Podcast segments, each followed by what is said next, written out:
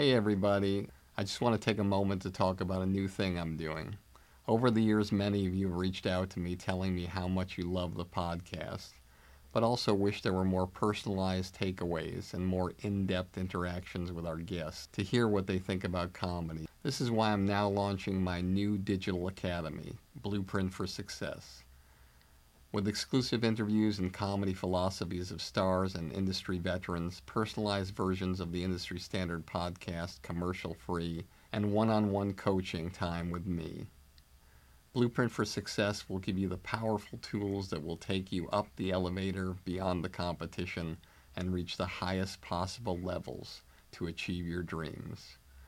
Whether it be stand up, sketch, improv, acting, writing, producing, directing, hosting, radio podcasting, social media influencing, or even if you want a career behind the scenes as a manager or an agent. Now I'm here to help, personally. We'll go on an express train of comedy and entertainment like nobody else has before.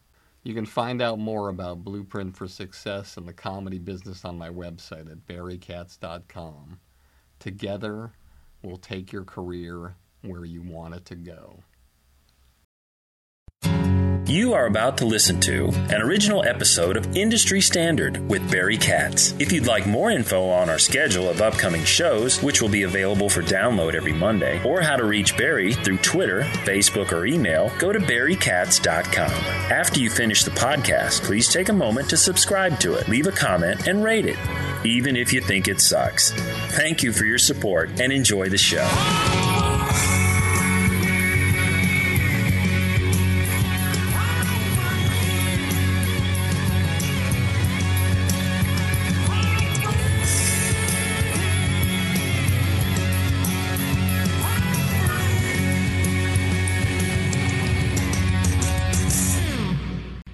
Welcome back to another episode of Industry Standard with me, Barry Katz. It's very interesting and exciting being here on the couch with my guest today, who uh, you will love. His name, Byron Allen. And if that name isn't the kind of name that you know everywhere in the world, there's something wrong with you because this is a guy that has been a household name in show business for probably, I'm going to say, 35 years. And the reason why he's a household name in show business is because he's done something that probably no other person has ever done in his likely uh, situation because he has roots in my uh, world because he started as a stand up comedian. And for those of you who don't know and want to know a little bit of history here, I'm going to be interviewing a man who is the youngest stand up comedian ever to have performed on The Tonight Show with Johnny Carson. And to give you some perspective about what I'm going to talk about in this cold open, is if I have my facts correct, he was actually offered to do The Tonight Show when he was 17 but he turned it down. He said no to the Tonight Show as a teenager. Probably in my mind because he thought to himself, you know, I know I'm good, but if I say no and I do it when I'm ready and when I feel I can do the best job possible, that's when I want to do it. Which is a metaphor for a lot of things we talk about on this podcast because for me, I've always been in a situation where I felt that the power of no always can help you in any way that you're negotiating something or you're thinking about what kind of job you want to do. If you do great work, people are always going to want you and they're always going to want what you have to put out there.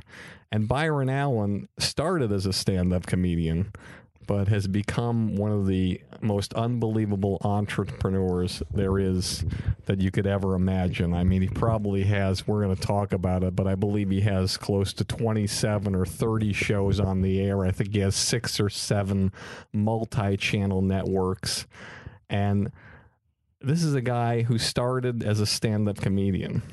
This is a guy who moved here from Detroit and had a small apartment, went to school at Fairfax High School, and really, as they say in the lottery commercials, had a dollar and a dream. The only difference between the lottery commercial and Byron Allen is that he didn't have a dollar.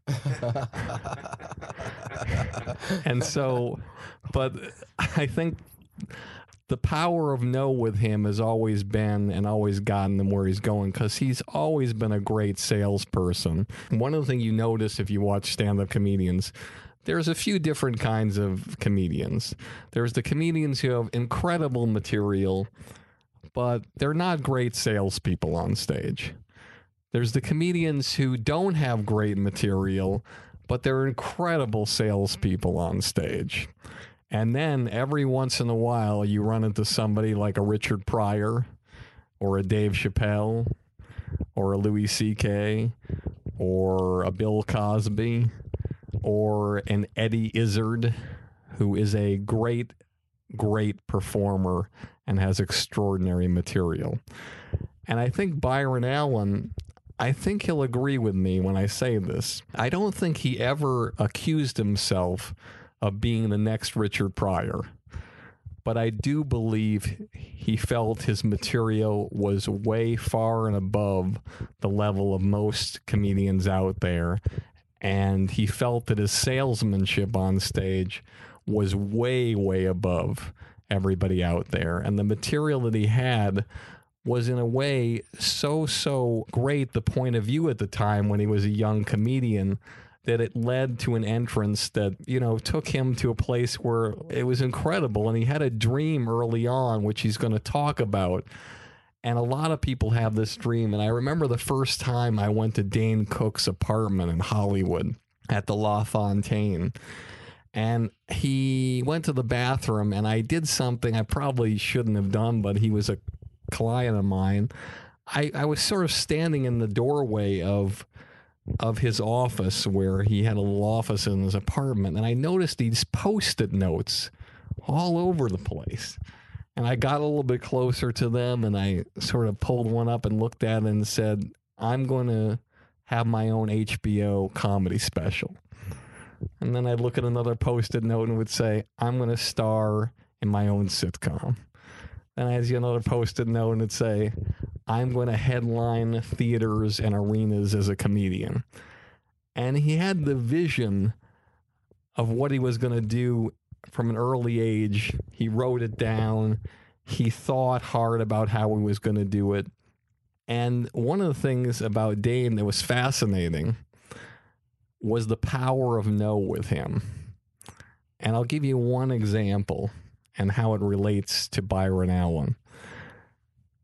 I booked him in a corporate gig one time. It was a huge corporate gig where there were three shows in three days, and he was going to be paid $150,000. And he hadn't even really been in the business. It was one of the greatest deals that I ever made for a comedian who'd only done like Letterman or something like that. And I was so excited about it and I put the contract together and I tell them, listen, what do you want him to do? We just want him to do what he does, what he, we saw him do at the shows. And so he does his first show, and um, it's an amazing success. People are coming up to him for like an hour afterwards. Great show, great show. And afterwards, the president of the corporation comes into the dressing room and says, Listen, great job, Dane. But um, I was wondering for the next show and the next show, if would you would you mind just um, not being as blue as you were? Would you mind not swearing a little bit? Because, you know, we'd really like to keep it clean and whatever. And as I recall, Dane Cook took the guy's check for $50,000 and tore it up in front of him and put it on the table and said, Keep your money and cancel me for those next two gigs because I'm not going to do them. You hired me to be who I am, and that's who I was today. And the crowd loved it, and they'll love me tomorrow, and they'll love me the next day. But I'm not going to compromise who I am. And I think what's great about Byron Allen is the fact that when The Tonight Show called the greatest single show probably in history, and at the time, the only place really where a stand up comedian could show his wares.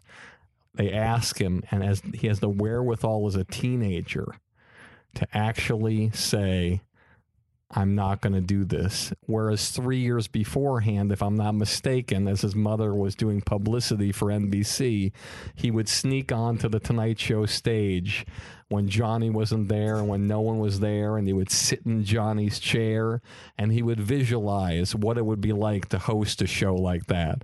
What it'd be like to be a stand up comedian as he walked up to the mark on the floor where the comedian was to stand. Yet three years later, when the dream came true, just like Dane Cook, when the dream came true of finally making the kind of money that he thought he could make, if it didn't go the way he wanted, the variables weren't the way he needed them to be, he had the confidence in himself to say, you know what, I can wait till people will do things the way I think they should be and when I'm ready. And so the lesson here for all of you listening is this don't always jump at the first opportunity.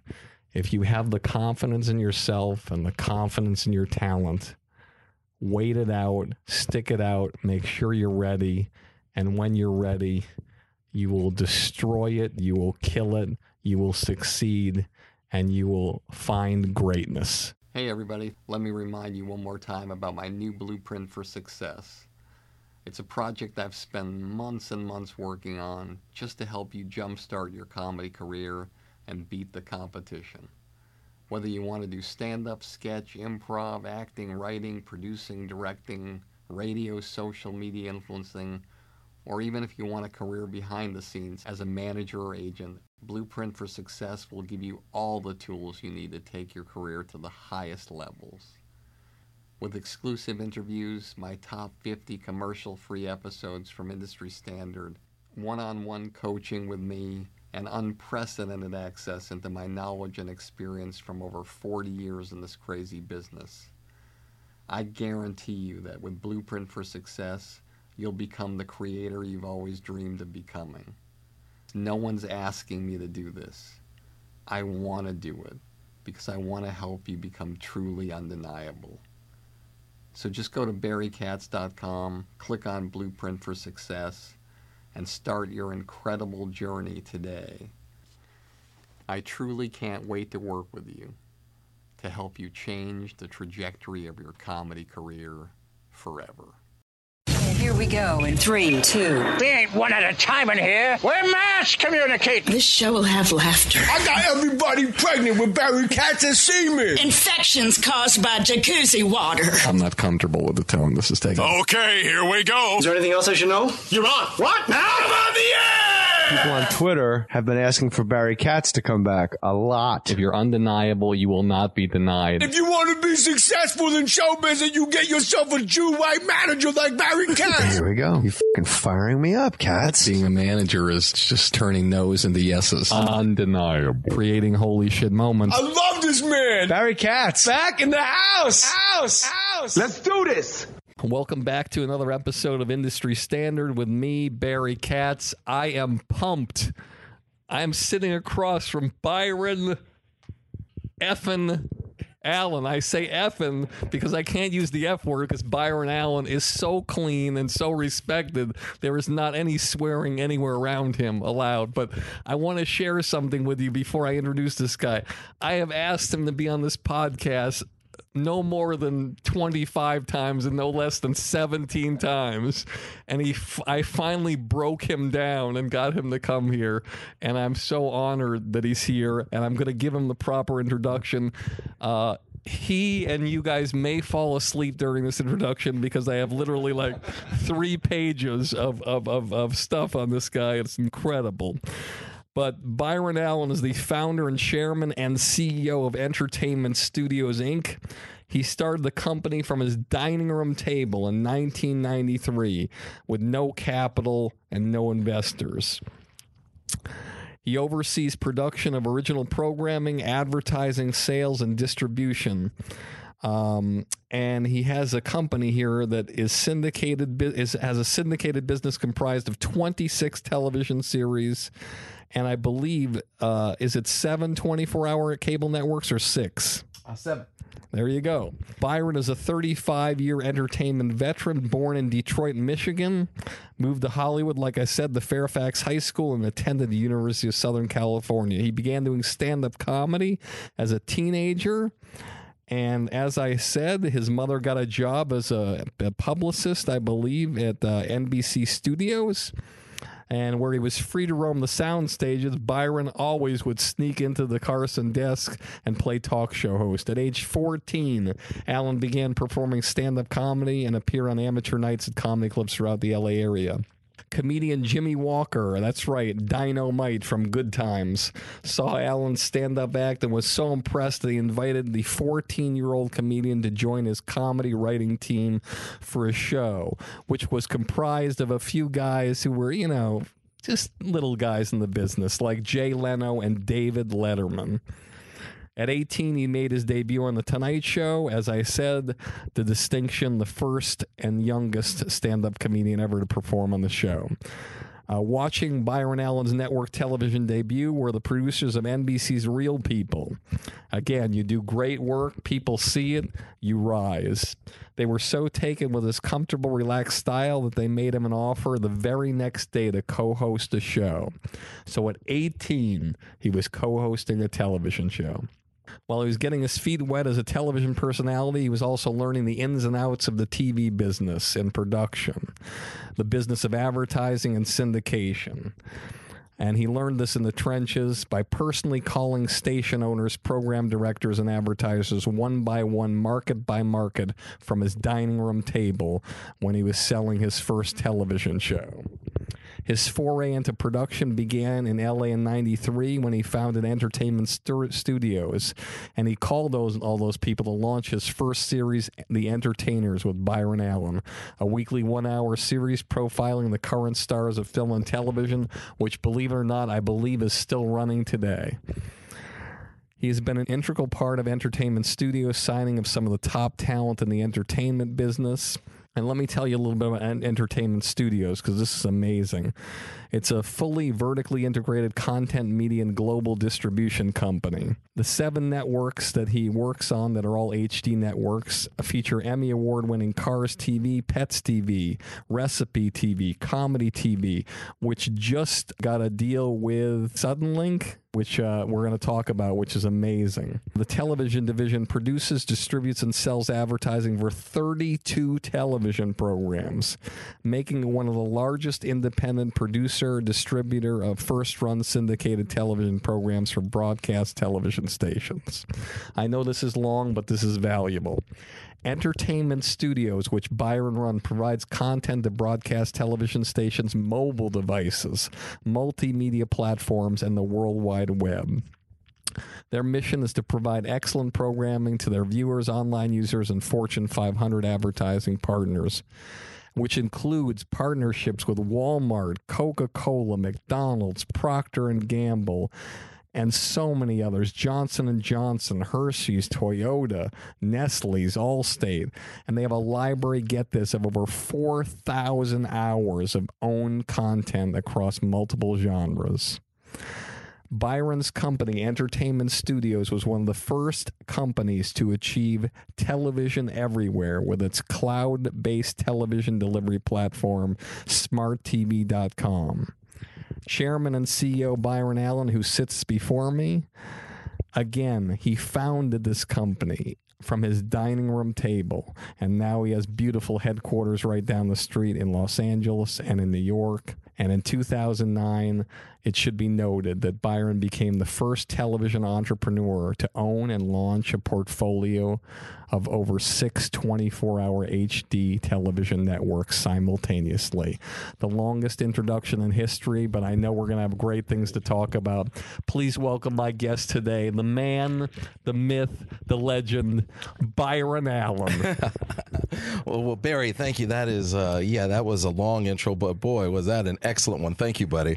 Uh, that I, I, I tell you, no one can live up to that. well, you can. This is really incredible having you here because to me, like a lot of people out there uh, who listen to the podcast, they sometimes struggle with what they want to do. They think they know what they want to do, but they're not really sure.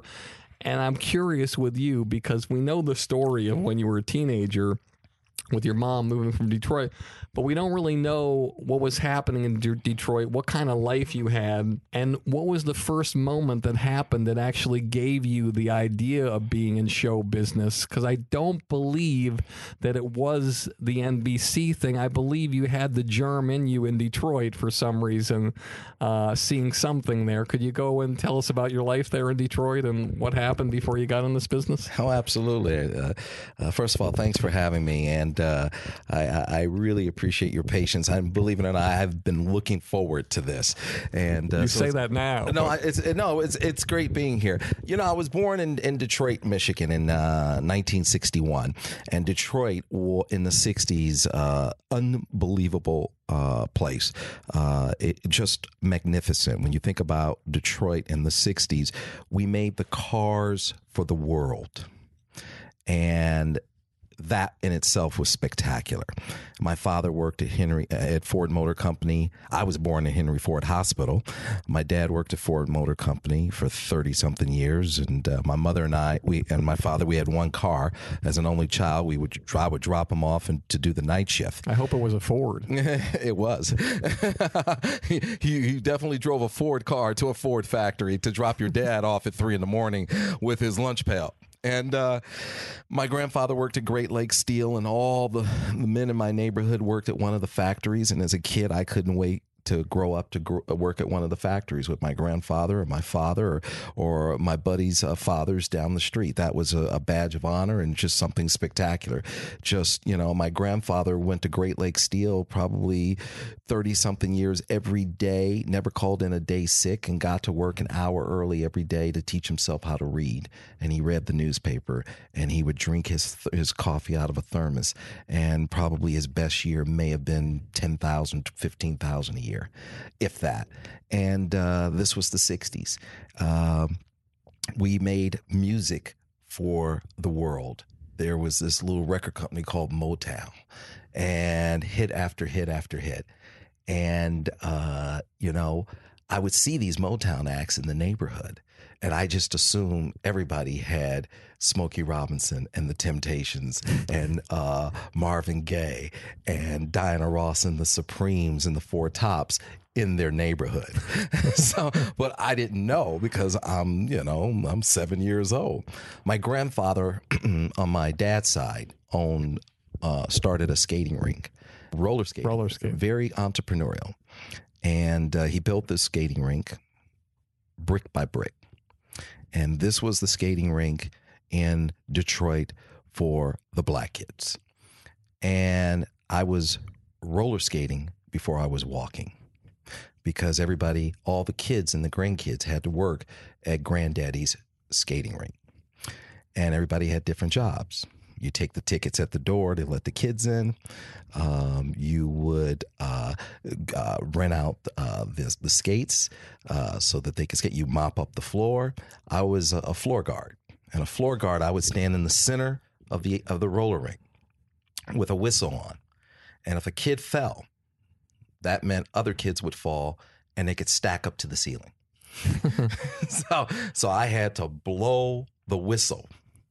And if I blew the whistle, my uncle would take the needle off the record. My uncle Earl, who played all the music, my uncle Earl would take the needle off the record, and then the kids would stop skating and they would stop stacking up to the ceiling. so that was one of my first jobs. And a number of these Motown acts would come and perform at the roller skating rink. And I was always impressed. And uh, I remember one time my mother and my grandmother put me and my uncle, who's like my brother Terrence, he's four years older than me, and they he, they took us out to the suburbs, and they showed us where wealthy white people lived, and there was the there was the Ford family and the you know the, the Dodge family and the Chryslers and all these industrialists and these unbelievable mansions, and they said and, and in that house in that mansion is Berry Gordy, and I remember that. And I remember thinking, he lives there? And they said, yes. And he has a swimming pool and he has a bowling alley. And I remember thinking, I can live like this? And I was like, yeah. And I started, I started studying him a little more. and understanding what he did. so I really kept my eye on on on Berry Gordy early on at seven years old. And my mother and I came out here in 1968 when I was seven years old to LA. Now you say your mother and you. So my, my mother and father got a divorce. When you were how old? Seven years old. And so we came out for a two. We, we had the Detroit riots. But he stayed in Detroit. He stayed in Detroit, continued to work at, at, at Ford Motor Company. Now that had to be like, I mean, very traumatic. Y- yeah, it was. I mean, you don't realize at the time. You, you, you, it's more when you look back, right? My father's a great guy. We have a terrific relationship, and I love him dearly. And it was one of those things he and my mother simply didn't get along. And it wasn't a, re- a reflection on me or how she felt about me or how he felt about me. It was those two at that time in their lives could not get along. Thank God there was at least one night they could get along. That's right. that I'm grateful for. Now, for. were you an only child? Only child, only child. And uh, my mother had me 17 days after her 17th birthday. So uh, I tell everybody I have two high school diplomas. And my father was in his early 20s. When I first met your mother, I, I, I, am telling you They think this. they think she's my sister. I really did. You know, uh, Byron's. For those of you who don't know, Byron's mom is the executive producer of um, a show that I, I am fortunate enough to to work on with uh, Byron called Mr. Box Office, and she executive produces a number of uh, shows that Byron does. And when I first met her, literally, I I I felt like she was younger than you. All the places that she had a chance to move to. Why did she move to Hollywood? She had taken a train trip as a young girl to, across the country uh, to LA and to visit my grandfather's uh, sisters. And uh, the porters were very nice to her, which is nice. And she got here and she just loved the weather and thought, I always want to come back here and go to UCLA. And she wanted to go to med school. And uh, when we, you know, we, it was tough back in, in Detroit in the, in the '60s. We had the riots, and you know, I had National Guard and tanks coming down my street, and you know, get off the, you know, get off the uh, street after the street lights turn on. You know, curfew. They'd actually shoot you and ask questions later. You have to get away from the German Shepherd dogs, have the whole nine yards.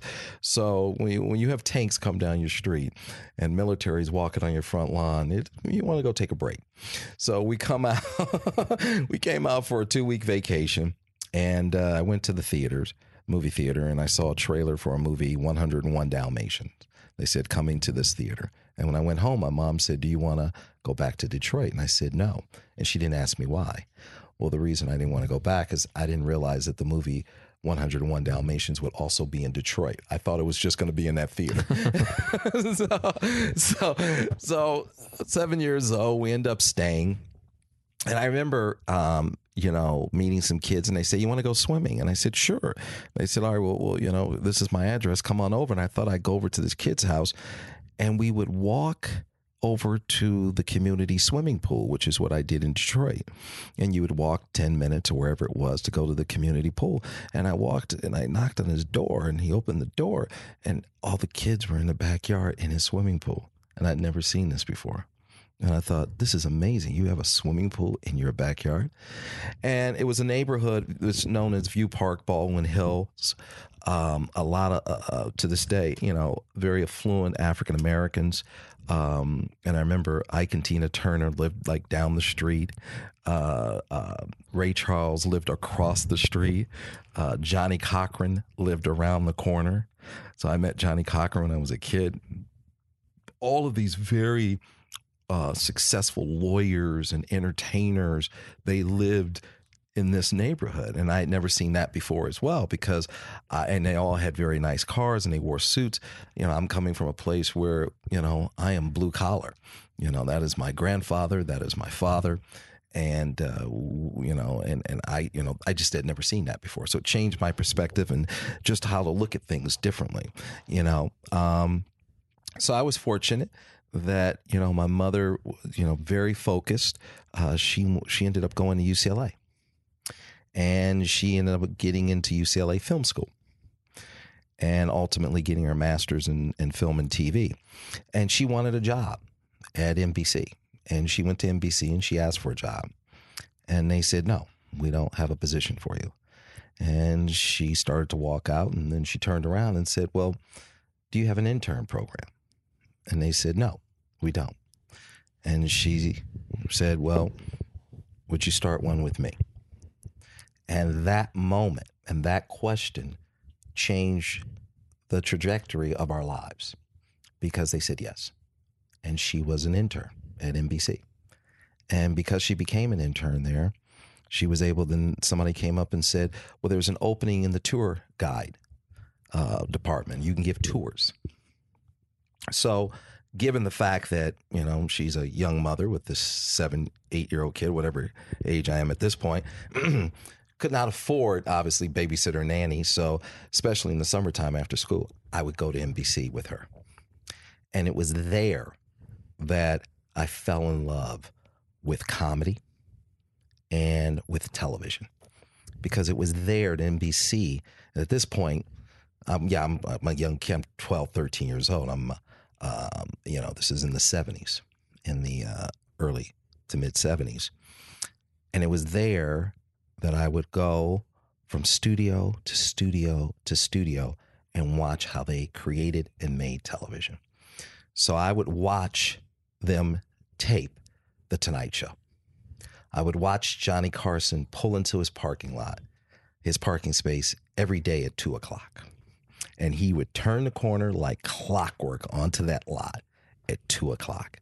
And he would get out of his whatever white Corvette or whatever car he had, and he would get out with his brown paper bag lunch.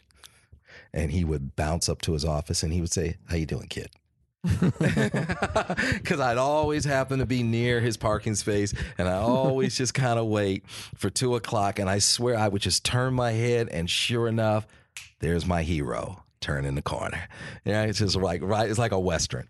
Hundreds of times you would say, "How you doing, kid?" How you doing, kid? And that was it. How you doing, kid? And he would come, and he was always nice. And you know, you know, he'd do his thing. Hello, how you doing, kid? Right?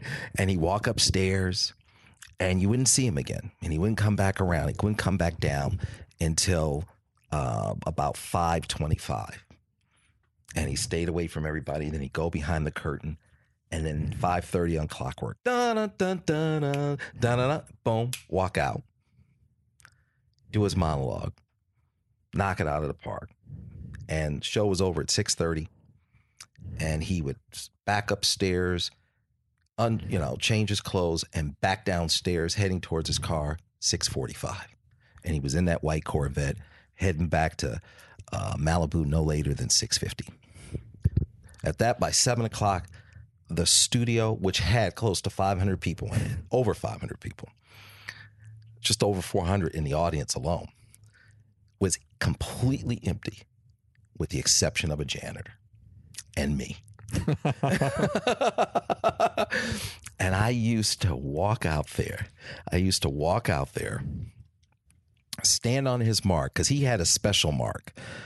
He had a special mark that was just for him, that was lit for him. And I would stand there, and they would leave his monologue on a board because what Johnny would do, Johnny would take his his his his uh, cue cards and lay them on a board that ran across the studio. So if joke 2 didn't work the way he wanted to, he would say to himself, "Well, I'm not going to do joke 3 because it's a follow-up to joke 2." And he would skip over to joke 4. So he had created this system and that's why if you look at those tapes of Johnny, you see him glancing down. And he's glancing so you'll see at the top of the monologue, he's glancing down to the left. And then as time goes on, he's glancing down to the right because he has gone the he's gone across the studio because the cue cards are laid on a board that go all the way from left to right. It was a brilliant. And I used to stand there and do his monologue. And I used to do it every night and just go from left to right and just stand there in that spot. And then I go sit behind the desk and I would just sit there and the guys knew me because they saw me there with my mom. They knew who I was. They're like, "That's Carolyn's kid. That's Carolyn's kid." So the guys, the you know, the security guards, the you know Floyd, the sign guy, God bless Floyd. Uh, you know, all they would sit there and they would be my guest, and that was it. So I go watch Johnny Carson, and then I go across the hall and I would watch Redd Foxx do Sanford and Son, and I would watch him walk out there and he would I watch him all week, make it funnier, work the joke. And then I go around the corner across the hall and I would watch Freddie Prinze do Chico and the Man. And then I go over to the next studio and I would watch Rich Little do his special. And then I go to another studio and I watch George Burns do his. And then occasionally I popped in over the soap operas and checked out the pretty girls. And then I go and I just kept going from studio to studio. And then I would go over and I watch Flip Wilson do the Flip Wilson show.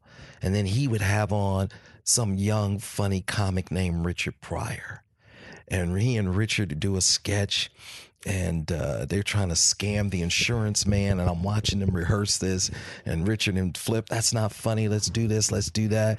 And all right here's the insurance man. We're gonna get the money. You know he rings the doorbell and you know and and, and flip says to richard are you ready? Are you ready? We're gonna get this money. And, and richard says and you know uh, he you know he did you he did you put no flip says did you put the ketchup all over you so you're bleeding? He goes oh i couldn't find ketchup so i used mustard.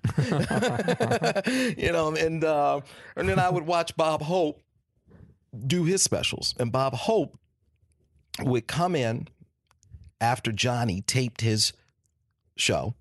They would bring down his curtain so it had a different look and pattern. And he would do his monologue in front of Johnny's audience that had just seen a, a, taping of The Tonight Show. And that's how Bob would do his monologues. And then it would air the following week on a Bob Hope special. So as a kid, I watched all these mechanics and all these wheels turn and how they moved and the logistics and how they got things done. And I watched the negotiations of the network executives who would come down and negotiate. Don't say this. You can't do this. Can't do that. I mean, it got hot around there when Richard Pryor had his his variety show because they gave him about a half a dozen episodes, and those executives were camped out in the hallway. I watched all of these personalities, Brandon Tartikoff and Fred Silverman and, and Grant Tinker. I watched all these executives interact with the talent, work with the producers. I watched the producers get really uh, headstrong. If you don't uh, leave me alone on this joke, then you're going to run a test pattern because I'm not going to deliver the show. Major, major wars throw in five jokes that they knew shouldn't be on network television. So they would negotiate out, negotiate out four of the jokes so they can get the one they wanted. All those games. I, I really want this joke in. So let's put in five that are really bad so I can just get rid of four and then I'll keep this one. Just watched all that stuff and it's just invaluable. You're just you're just sucking it in and you're watching it. And then these little conversations like I would hear the, you know, the executives would say, well, Bob Hope will be on television until the end of time because Bob Hope plays golf with all his advertisers and his advertisers love Bob Hope. And Bob will always be on television because he's the only star who knows his advertisers. And I learned then, 12 years old, know the advertisers. All that stuff. Flip Wilson, you know, just watching Flip and just how he would, you know, really, you know, he would just tweak it and tweak it. I watch him in rehearsal and I just sat in the studio by myself and just watch him on stage. And that was it. It was it was one of the greatest gifts ever that a child could have. And you were the only child hanging around there. I was the only child, and I and I and and, and somebody wrote a book about how they were, you know, uh, a, a young great guy, and he wrote a book and how he was getting kicked out, and my mother stopped the security guards from kicking him out because he was similar to me, but he was not. He was a little older than me, and it was just one of those things. Like it was so spe- it was the '60s, so special. Here's Detroit, making the cars, making the music. 70s, NBC, can't find a hotter studio. Jimmy Komack was wonderful to me and my mother. And Jimmy had um, uh, Chico and the Man, and he had Welcome Back Kotter. Now, he Welcome was a creator of the show. Yes, and because Welcome Back Kotter was on ABC, he said, "Well, I, have got Chico and the Man. I'm taping over at NBC. I still want to tape it over there at NBC." So I was watching them do uh, Welcome Back Kotter as well. So summer of '74, I believe it was. There's a comedian on the on the Gladys Knight and the Pips summer show. And I knock on the comedian's door. Relationships. I don't mean to interrupt Byron, but relationships. Everybody. Um, Guess who's a cast member on First Family, a sitcom that Byron's producing? Oh yeah, she plays the mother. Gladys Knight plays the president's mother, and uh, so I met her when I was 13 years old. Gladys, uh, and she was on the uh, very good Barry. She was on the. Um, uh, she had her own variety show. It was a summer run because they would do these summer runs then. And there was a comedian on, and I go and I knock on his door and I say, "Sir, that was very funny. I like to, I like to be a comedian like you. What should I do?" And he says, "Go to the comedy store." And I said, "Thank you." And he said, "Be sure and watch my show, which is going to premiere this fall." And he plays. I'm going to play a school teacher, and it was Gabe Kaplan. It was Welcome Back, Kotter. And so I called the comedy store, and I thought it was a supermarket for jokes. And uh, and I call up and I say, "Yeah, uh, how how much do you guys sell jokes for?" and, the, and they like, "What are you talking about?" And, and the person, thank God, the person was patient with me on the phone. They said, "Look, this is a comedy club, and uh, you know you, we don't sell jokes. You come here, you perform, and we have Monday night tryout tryout nights." I say "Monday night tryouts. Okay, what time I need to get there?" They say, "You know, people start lining up at nine in the morning." So I go, I take the bus, and I go to the. Comedy. How old are you? I'm 13, 14 years old. 13. So you skip school. Yeah, this is in the summer. It was in the summertime, so I was Okay. out of school. So I think I was yeah, four, 13 or 14 years old. Did you tell your mother you were going to yeah. go? Oh yeah. I told always told her everything. And then and and uh, so I go up there and I'm sitting there You get there at what time? nine in the morning because How many people are in line? like half a dozen. Uh, Jamie Masada from who owns the Laugh Factory. Uh, he was a comedian back then? yeah, he was. com- A lot of people don't realize Jamie Masada was a comedian. That's how I first met Jamie. We were standing, we were sitting on the curb together in front of the comedy store, waiting to get to sign up, and you would. I would just sit there all day, and I would just wait until Mitzi, who worked the door, Mitzi Shore. Mitzi Shore, was the owner of the comedy store. Pauly store. Shore's mother, and Mitzi uh, would, would she had just gotten the comedy store out of the, out of a divorce from Sammy Shore, and Sammy Shore was Elvis Presley's opening act, a comedian, and she had just gotten the comedy store, and this is in the seventies, and she gave she I got a, she would sign me in at about seven thirty, sweet as she could be, and she and she gave all the comedians two drink tickets, and she says, "Here are your two drink tickets. How old are you?" And I said, "I'm I'm uh, I'm, I'm 14." And she says, "Okay, you can only get Coca Cola because I can't serve you alcohol, and you have to stay in the back." So I would I would sit on the curb all day until 7:30 at night, and then I would go stand in the back in the alley in the parking structure by the back door until they let me go on, and I would go on at about eight eight thirty, and then I would go home. Which is interesting because this is like all this time you've been in training at NBC watching all these great people Uh-huh. from Gabe Kaplan to uh, Carson to Redd Foxx to Freddie Prinze to George Burns, Flip Wilson, Bob Hope, You're Richard Pryor. Richard Pryor. You're observing, observing, observing, observing. Then you get to the big show at the comedy store where this is your chance to actually make your break. And you're not allowed to watch any stand-up comedian on stage. That's a great observation. That's a great. Yeah, you know, I uh, I wrote a script. I loved. I wrote a script for uh, Sanford and Son when I was 14, and the script was Redd Foxx uh, had mistakenly misunderstood a conversation uh, about Aunt Esther, and, and he thought she was dying, and so he starts being nice to her, and he actually kisses her, and then he's all upset when he finds out it's a misunderstanding. So it's a, it, it was a fun script. The producers were really impressed by it, and I and I developed a, a, a wonderful friend who read the script, a producer on the show, on Chico and the Man, uh, David Panich, and David Panich worked. He was a writer on on Laugh-In, a writer on Chico and the Man, and David Panich said, "This is unbelievable. I cannot believe a 14 year old kid wrote this." And it just that was a, such an encouragement to me that this man wh- who's a major network uh, television comedy writer he says these guys aren't going to buy the the, um, the uh, uh, Sal Sal Turtle Tar- Todd and Bernie Ern- Ernst Or- Ornstein were the producers of of of Sanford and Son at the time. They said you know they're not going to buy it, but they read it, they really like it, but you should keep doing it, and you really have something there. So I took the jokes that I had written for that script and I did my first monologue to take to the comedy store. And so I was 14 years old and I sounded like Redd Foxx. oh, you so ugly, you know. That, so that was my first monologue, right? So I ended and and and it went well, and uh, you know I performed for maybe five or ten people. What's fascinating for our audience is that you're writing a script, a half hour script for the first time in your life at 14. My mind was working overtime, and, And, I did you have, did you like take the scripts from these shows and study them at home and see how they were written? Th- And that was the other thing. They they would they would leave the scripts around at the studio. So I take this I take the scripts home. I pick the scripts up and I take them home after they finished taping. They were just laying around like getting ready to go in the trash.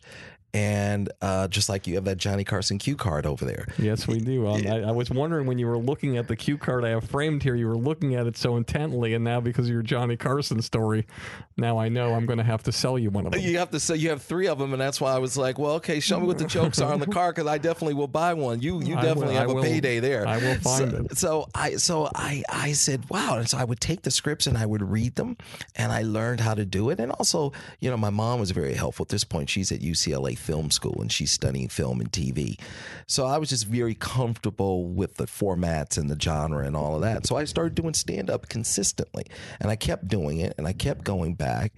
And I'm there at the comedy store, and this is the 70s. So it's very exciting because at this point, comedy clubs pretty much only existed in LA and New York, and maybe a little bit in Chicago. Um, so I'm there and I'm performing, and there's uh, this guy, he shows up. He's uh, unknown, he's hairy as he can be, goes on stage as a complete unknown. And 20 minutes later, standing ovation. And that was a guy who also was waiting in line for uh, many, many hours during the day. And he was from the San Francisco area. And his name was Robin Williams. That is correct. And so the 70s, and he's sleeping on people's floors. So I'm like 14 years old, and I'm watching Robin Williams as a complete unknown get a standing ovation night after night. And I've never seen that before. An unknown, night after night, hit the stage. 20 minutes later, everybody on their feet. And you got 20 minute sets at the comedy store. That's right. And in the original room, uh, those of you who don't know the comedy store, I want to just set it up for you because it's uh, um, the comedy store is like an anomaly because I don't know of any other comedy club like it. It has three stages. So it has the original room, which holds about 200 people. It's very, very dark. It's painted black. And they do something called a tag team, which is very, very unusual for comedy clubs, which means there's no host. Mm-hmm. So a comedian goes on, he does his 20 minutes, he says thank you, gets applause, and then he brings up the next act on the list. Mm-hmm. They have a smaller venue, which is around 80 seats upstairs called the Belly Room, mm-hmm. which does a lot of alternative shows and unique kind of shows. And then they have the main room, which you might recognize from one of Richard Pryor's in concert movies. Um, it holds about 400 people. And that was a, a a stage where only the biggest and the best comedians and the most famous would work normally. Mitzi, please put me in the main room. I'll tell you something. You bring back memories. I remember, I was, I was, uh, I remember Mitzi Shore uh, coming to me. I'm standing there up front, waiting to go on stage, and she says, "Byron, I want you to clean out the attic." And this is a very important lesson, extremely important, because it goes to one day when I write a book, it'll go to my chapter, position yourself to succeed. And this is one of the first lessons um, she says, clean out the attic for me. Go clean out. I'm like, Mitzi, I don't want to clean out the attic. I mean, come on, there's a bunch of rats up there and roaches. And she's saying cobwebs. And she's like, come on, I just need you to clean it out. Help you help help clean it out. I said, okay, what are you gonna do? She says, uh, she says the women are having a tough time following Robin Williams and all these guys who are there. And they're really strong.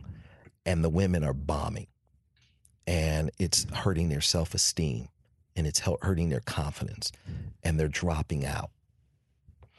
And she says, I want to create a spot here where it's just women and they can go up and they can fail and they can be protected and they can be nurtured. And that was the belly room. Unbelievable. And so she created the belly room and at the at the very beginning it was nothing but women.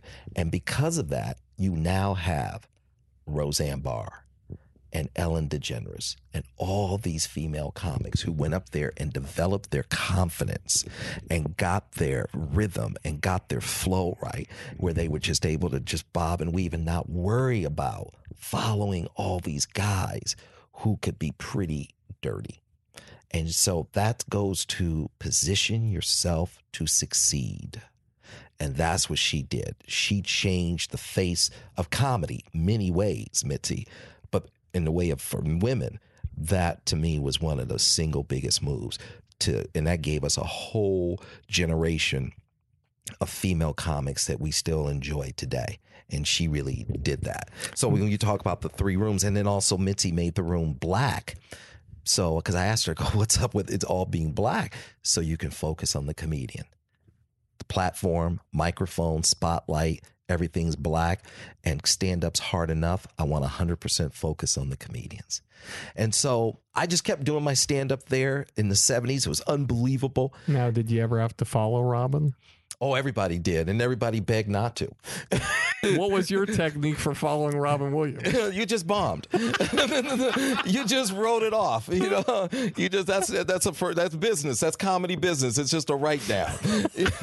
Tonight is going to suck, and then that's really it. That's it. That's and how, it. how many comedians beside Robin Williams in the comedy store did you ever see get a full standing ovation? He's the only one. As an unknown. I mean, I saw other comics get standing ovations, like you know Jim Carrey and obviously other comics, but he was the only unknown. Like this is before he ever had one second of television. So you saw that and you just saw these unbelievable comedians come on stage and they would start to go back and forth between LA and New York. And so you start to hear this is before the internet. So the way we heard about other comics is you would hear it's so funny. I remember uh, uh, Chris Albrecht. Who, Chris Albrecht, who now is the president of Starz and the CEO, and was the president and chairman and CEO of HBO, and actually started his career as a doorman at the Improv at 44th and 9th, and one of our great guests here on Industry Standard. Love Chris. So Chris is a doorman. Now here he is. He's running HBO now. I mean, he's running Starz now. He's running HBO, and Chris was a doorman at the Improv. Right. So there's no internet. So Chris sees me do stand up and he says to me, You know, there's another black comic, right? and and I I go no. He goes he goes he's in New York. I go really? He goes yeah you guys are the same age. I go really? Okay. Uh, how old is he, he goes oh he's 18 I go what's his name? He goes Eddie Eddie what? He goes, Eddie Murphy. I said, tell him I said hello. I said, so, I said, so, that's that's and then and then I go over to the bar and guess who's the bartender at the improv?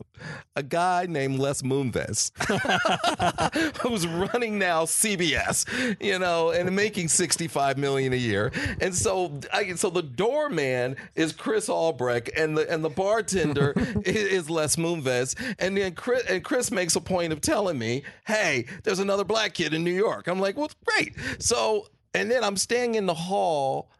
And I said, Oh, you know, I don't want to follow this guy because he's just so crazy. And he does 20 minutes of, of, of army men having a fight and blowing things up. And I remember one day he, I'm standing in the hall waiting to go up, and he's like, "Can I go before you?" And I'm like, "Oh man, I want to follow you. You're just like 20 minutes of crazy." He goes, "Well, I drive a school bus, and I need to get up early and drive these kids to school." Michael Richards. Wow. Right? So Michael hits the stage and he just does 20 minutes of sound effects. And, and I'm like, I like, and then the audience talk about now the audience is cuckoo because now you got to get them back to, we're going to now use language here. and Michael would go up and he would be brilliant in the whole nine yards. And it was just, it was unbelievable that, you know, when you look at like the 70s, the 80s, this time and everybody, and that was the other thing uh, Richard, you know, there was a guy I met. This guy I can't remember his uh, Travis or something. He chases Richard Pryor around forever and a day to record his act, and Richard says, "No, no, no, no, no." And one night, Richard is like, whatever, drunk or whatever. It's like, man, fine, leave me alone. How much you gonna give me? And the guy gives him like I don't know, a great deal of money to record his act, and that's Richard Pryor live in concert, the first concert one, the one that people say is the the one to beat, the one. So he records it. But the thing was, up until that point, comedians, we had been a freak show. We were just five minutes on Ed Sullivan. We were just five minutes on Merv Griffin, or the, no one had seen the art form 90 minutes. So that was the first 90 minute. To the best of my knowledge, film. that was when people really saw the art form of stand up comedy. And as this promoter said, hey, the way I'm going to do it, I'm going to film Richard's act and I'm going to put him in a thousand theaters. And he four walled all the theaters. Four wall. I mean, he went and bought the theaters. He rented the theaters for that week and said, "This is my Richard Pryor movie." And he just and this and he paid. And he would take the door. So what they did was a four wall deal in personal appearances Right. and in film. Right. Is you pay for the space, Right. you get the door. That's right. He took he paid for the theater because he couldn't book it. He couldn't convince these theater owners put this black comic in your theater doing stand and all he's doing is stand up for 90 minutes. This guy knew, hey, if I record Richard and I put him in these theaters, especially in these black neighborhoods, this guy ended up doing in the late 70s over 30 million at the box office or something like there's some crazy and the DVDs sell forever. And, he if I- recorded and if I remember correctly, Richard Pryor made a deal that was a buyout. I don't believe he got a percentage of the of the situation on the first one, but then he had to renegotiate after the that one. And That I'm not sure, but I think he got like 750 grand, which was like a big number for Richard in the late 70s. Richard recorded it. And 90 minutes, no one, and then boom. That's when you started to see comedians become rock stars.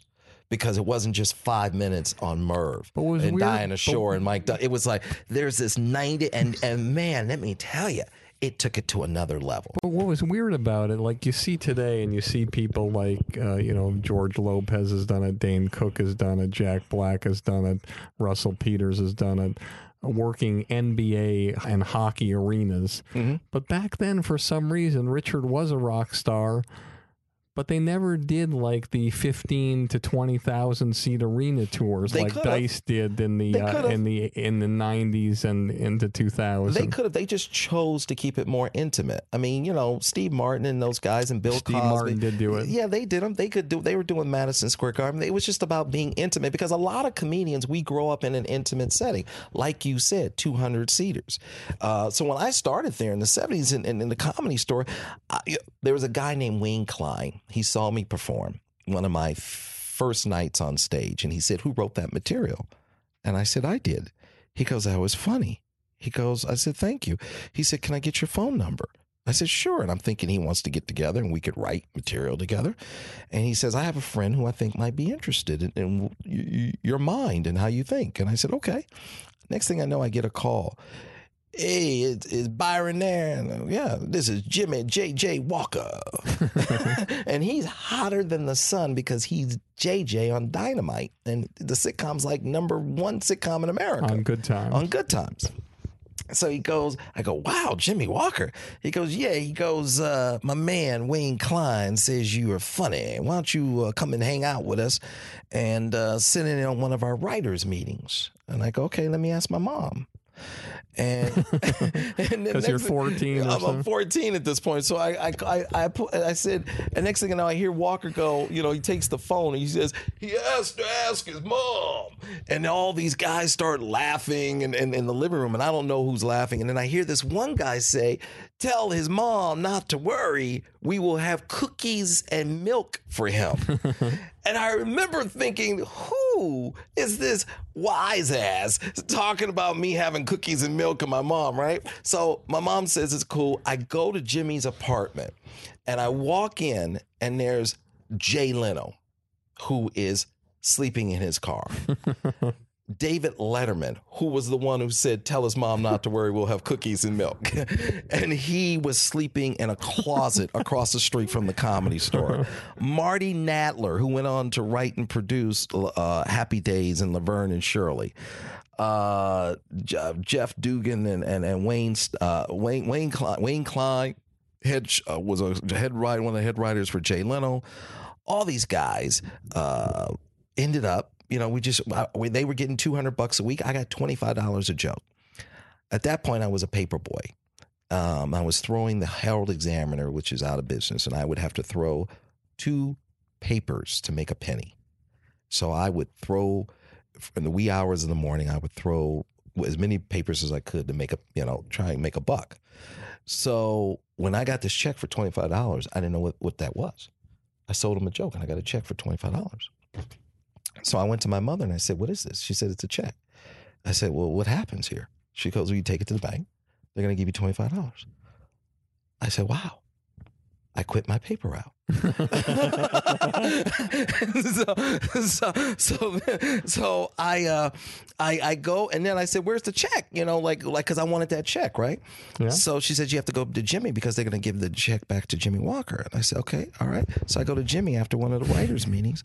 I said, "You know, can I get that check?" Because he goes, "Really?" I go, "Yeah." I said, "It's the first joke I ever sold, twenty five bucks," and I framed it and it still hangs in my office today. And, Nice. I, and I had Jimmie on my show on Comics Unleashed, and I told the story and I pulled out the check and I said, I want to thank you in front of the world. This meant the world to me. So we would go to Jimmie's apartment every Tuesday and Thursday night at 7:30. Jimmie Walker's sitting there. We're in his living room, and it's David Letterman, and it's and and it's it's Jay Leno, and and, and at one point, Jimmie managed all of us. He was our manager. He managed Jay Leno. He managed David Letterman. He managed me. As a matter of fact, he had convinced David Letterman at one point, ah, you don't want to be a comedian, be a writer. And for a minute, David Letterman pursued pretty much just writing. So I'm doing the stand up, I'm doing the stand up, and I'm 17, and there's this guy, and I'm it's sitting at the back of the improv. His name is Jim McCawley, and Jim McCawley was the guy who recruited all the comedians for the Tonight Show. And One of the most powerful men in, the business. and one of the most time. powerful men in the business at that point. And I was like, "Nice to meet you, McCawley, Mr. McCawley. I'm glad you took the time." And he sat there and he watched me, and I thought, "Oh, this is great. He's watching me." He came to see you specifically? Or No, he just he was hanging out in the clubs, right? Because he would just hang. He was he really did his. He really was dedicated and did what he was supposed to do. And Jim McCawley was sitting there, and I thought, "This is great." I'm 16, 17 years old. He had heard about me from Bud Friedman, who owned the improv. And Bud Friedman is, you know, like a second father to me. I love Bud. Another guest on Industry Standard, a great I love podcast. him. And so he's why, and I thought this is great. Maybe I'll be on the Tonight Show in five to ten years because Jim McCawley has seen me, or he's keeping an eye on me. So shortly after that, I get a call. It's Jim McCawley. Hi, Mr. McCawley. He Goes, I'd like for you to do the Tonight Show with Johnny Carson. He saw you one time. Saw me probably f- half a dozen times right over the because he was kept coming in and so i said oh i said well um wow and i knew i was like 17 years old and the big thing was i promised my mom i was going to graduate from high school and that i was going to go to college and so I, I said you know I, that was the reason i turned it down is because i was not out of high school and I didn't want to do the Tonight Show, get offers, and then be tempted not to take them and not finish high school and get accepted into college. So that's why I turned it down because I, I had told my mom. So take me through that phone call with Jim McCawley where he calls you and says, I want you to do it. And your phone call back to him after you say you'll think about it. I think I told him right there on the phone. How did you how did you approach it? I just because I wasn't one of those callback kind of guys. I just said, you know, I was pretty clear in my decision, and I just said, uh, no. I said, listen, maybe some other time I need to get out of high school, and uh, and and uh, and you remember what he said? he was stunned. He was just stunned. He was like, "Are you kidding me? You, like I'm offering you the Tonight Show with Johnny." And at this point, if you did the Tonight Show with Johnny, you were like done. You were set for the rest of your life. It just was that way. That's how powerful the show was, and he was. And this was 1978, 79. And my mom's like, "Who was that on the phone?" I said, "That was Mr. McCawley." And she said, "What did he want?" I said, "He asked me to do the Tonight Show," and I told him no. Uh, I told her, "I'm this is uh, I'm this is for me. This is a marathon, not a sprint." And I don't want to just do the show, uh, get offers, can't accept the offers. I want to. I, I I have my plan. I want to. I want to do the show. I want to, you know, have a good time. I want to get out of high school and I want to get into USC Film School. So one week before I graduated from Time out. What does your mom say when you say that? she was stunned. Did she say, "Listen about that thing going to college"? You know, I didn't really mean that, Byron. I didn't really mean Call that. him back now. Tell him him, you were on drugs. Tell, call him back now. We want the money. We want the millions of dollars from that exposure to transfer now. So I ended up doing the show May 17th, 1979. It's always something like a second birthday. Um, Uh, about a week before I graduated from high school, and I knew I had gotten accepted into USC. But here's the crazy thing my mother and I go over to Robinson's May to buy me a suit to be on The Tonight Show with Johnny. And literally, I remember being at the cash register and praying that her credit card would go through for like a hundred bucks so I can wear a jacket on the Tonight Show with Johnny Carson. And I think the salesman threw in a tie, and it was Rob. It's Rob, the old Robinson's May in Beverly Hills. And thank God the credit card went through, else I would have been on the show in a shirt. And uh, and that jacket is framed and hanging in my office today. I can't fit in that jacket. Maybe one of my kids uh, can, but uh, you know. But and I and, and and and here's the thing that was so special. I'm standing behind the curtain. And, and clearly, I'm in that studio now hundreds of times because I've now, grown. now you were in the studio hundreds of times. Right. Because I grew up there at that You've point. been visualizing this moment since you were 14. Yep. You've been practicing your stand up act at the comedy store and the improv for now approximately Four, four years, probably four, Four years. years. Uh-huh, four years. You're standing behind that curtain. That's right. Are you confident? Are you nervous? I was What totally confident and at ease. But here's the thing that I will never, ever forget. I'm standing there and I'm talking to one of the guys backstage who's a buddy because I'm hanging out there. I know all the guys. And all of a sudden, he stops talking. And he's like, like he's shaking almost. And he's, uh, and he points behind me. And it's Johnny Carson because it's the commercial break and it's time for me to come on. And Johnny says, Don't worry, kid. You're going to kill. Oh, Wow. Wow. Wow. What a moment. unbelievable, Byron. Unbelievable. At that moment, it didn't matter. I could have made 500 chairs laugh. Isn't that great? That's amazing.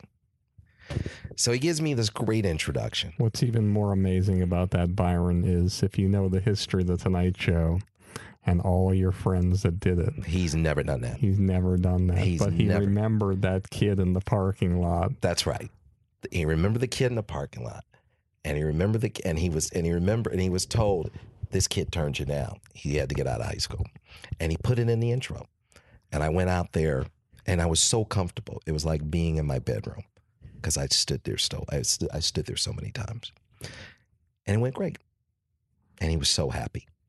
And he had me come over and he gave me a shake, he- shake his hand, and he goes, "Wow, look at that!" He goes, "That was great." And you went over to the couch. I went. I didn't sit down. I went over there, and and I and he he had me come over, and he say it was hello. A, it was a very. This is another thing I want to share with our audience. This is what's very unusual about this. Two things happened that night that had never happened before. Number one, he went behind the curtain yep, and said, "Kid, you're gonna, you know, you're gonna kill. you're gonna kill." Number two, he brought him over to the desk, and I believe shook his hand That's right. but he didn't sit him down, but he didn't keep him out there and give him the okay symbol. It was the only time I remember in history because about five to 10 people got asked to the couch in 30 years That's to right. sit down. That's big. And the other 99.999% of the comedians uh, exited their mark That's right. back the same way they came with him either giving them the thumbs up, the okay symbol, or nothing at all. Right. But you, he did something where he brought you over, congratulated you at the desk. That's right. And then said, you know, something, we'll be right back after he said a few words to you. That's right.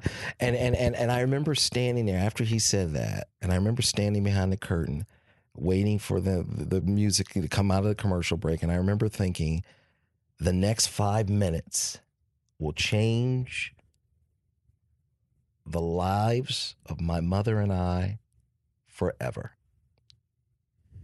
That's what I remember. And I said, I'm going to go out there, do what I need to do so we will have a comfortable life. Boom, hit the mark, took them out. And from that came many, many, many offers. And then it was about which offer to choose. Now tell me all the offers that came at that time. I, I, I know which one you chose, but tell me what happened. I remember Joan Rivers called and wanted to do a sitcom with me. And I was really flattered. Love Joan. Always loved Joan for that. Joan was one of the offers. Um, there were just a number of them. And then the one that stuck out for me was a, a show, a reality show. This is 1979. And you would call it a reality show? Yeah, because we were out in the it wasn't scripted and we were out in the field and we were doing stories about reality, about real people. It was like the first hybrid kind of show. It's yeah, real people and a lot of those producers who were producers and editors splintered off and created what became the next generation of reality shows and then the next generation of reality shows. It was that was the granddaddy of those shows in that genre. And I remember thinking at this point there were only three networks. There were three networks, ABC, NBC, and CBS. There was 22 hours of primetime television, television for both, all three of them, 66 hours of primetime TV. And I thought this show will work because it is different from the other 65 hours of television. And I said, I want real people. And so um, what happened? They said this guy George Schlatter wants to meet you.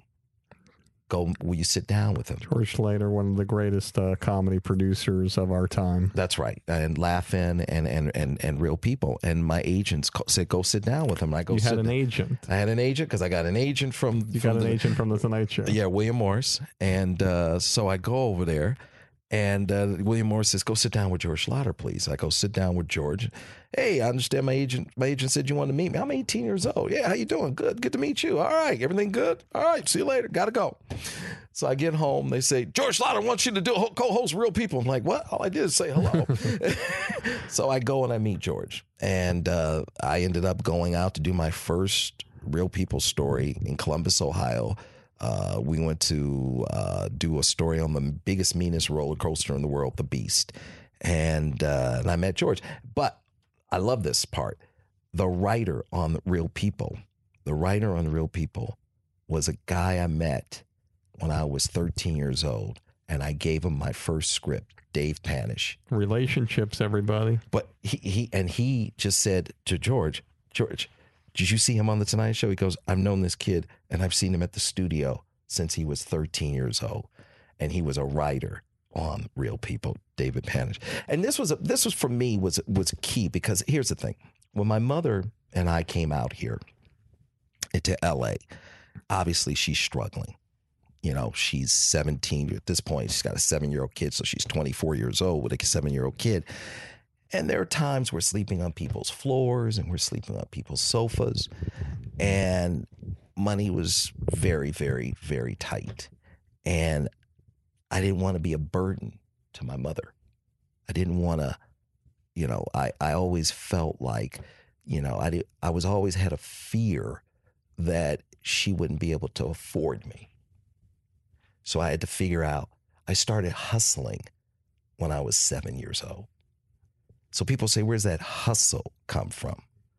That hustle comes from trying to keep my family together. Because, you know, when you really are going from, you know, you're you're you're going from pennies to pennies. I mean, you're literally sleeping on people's sofas with with a kid, right? So I remember being maybe 10 years old, going to Ralph's supermarket and asking for a job. And I said, I want to, I want to be able to work here. And they said, what can you do? I said, I can put groceries in the bag and, you know, I'll, I'll work here.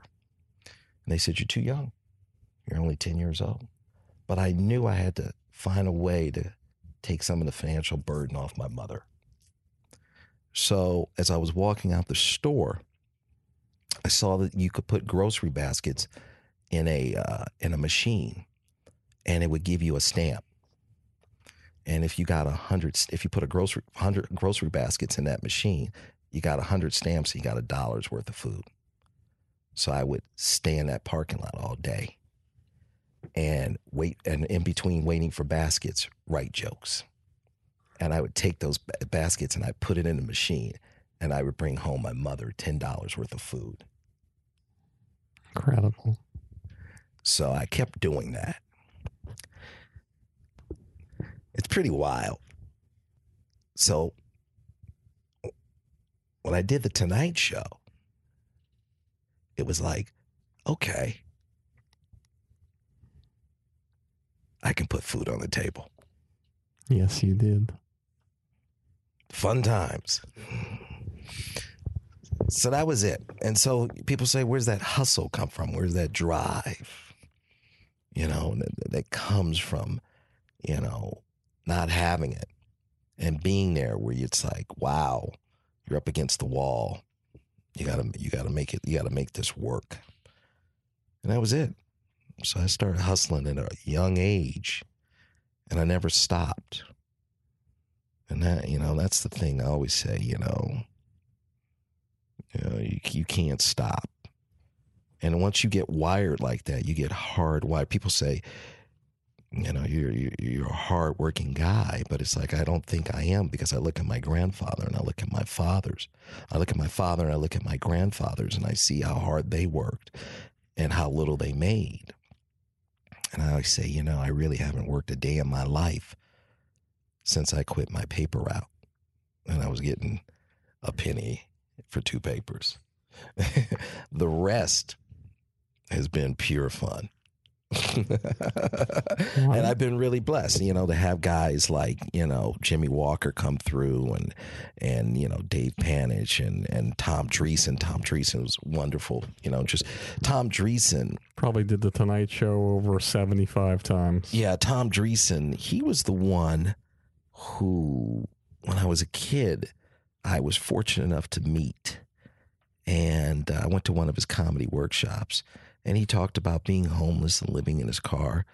And he seems to be the running theme. That's that's what happens with comics. Not the greatest gig ever, right? And he said to me, "I want you to read three books." I said, "Okay." And the three books were The Magic of Believing, The Power of Your Subconscious Mind, and Think and Grow Rich. And those were the three. And I was fortunate enough to read those three books at 14. And that really helped me. And it really helped keep my mind on the right track. You were talking about the visualization, the goal setting, the plans, the details, all of that. I was fortunate enough to have that introduced to me at a young age, and it was Tom Dreesen who did it. And that really, you know, I remember one of the things I read habits make the man. So I don't smoke, I don't drink, and I never have done drugs in my life. And people say, How's that? That you don't smoke, you don't drink, you've never done drugs. I said, I never wanted to start anything other people were trying to quit. And I said, I know my personality. I'm the kind of guy who has to make sure I have good habits because once it becomes a habit, it's a habit. And that's okay. I have that habitual personality. I just have to make sure my habits are really good. Working, writing, pursuing, selling, building, creating. And if you wire yourself that way, discipline, then all of a sudden you wake up and it's something that you're hopefully very proud of. And so you woke up one day in your apartment with your mom at, at and you decided, hey, I want to create a show. I want to create a company, and uh, and I'm gonna do this. And you decided to launch entertainment studios in your kitchen. And your first show you thought you could make and be successful with was The Entertainers. You know, here here's the thing. So tell me how that came about and how you thought that you could make it work. Because there's a great story here. You talk about persistence. Yep. I'm not going to give away the details of it, but I want you to get on the track here because this is incredible. So you create an idea for a show, The Entertainers, where you could be that guy interviewing people, like when you're 14 years old, sitting in that Johnny's chair without him knowing Yep. and you thought, how am I going to do this a certain way? And you wanted to do it a syndicated way where you went to each market and did it.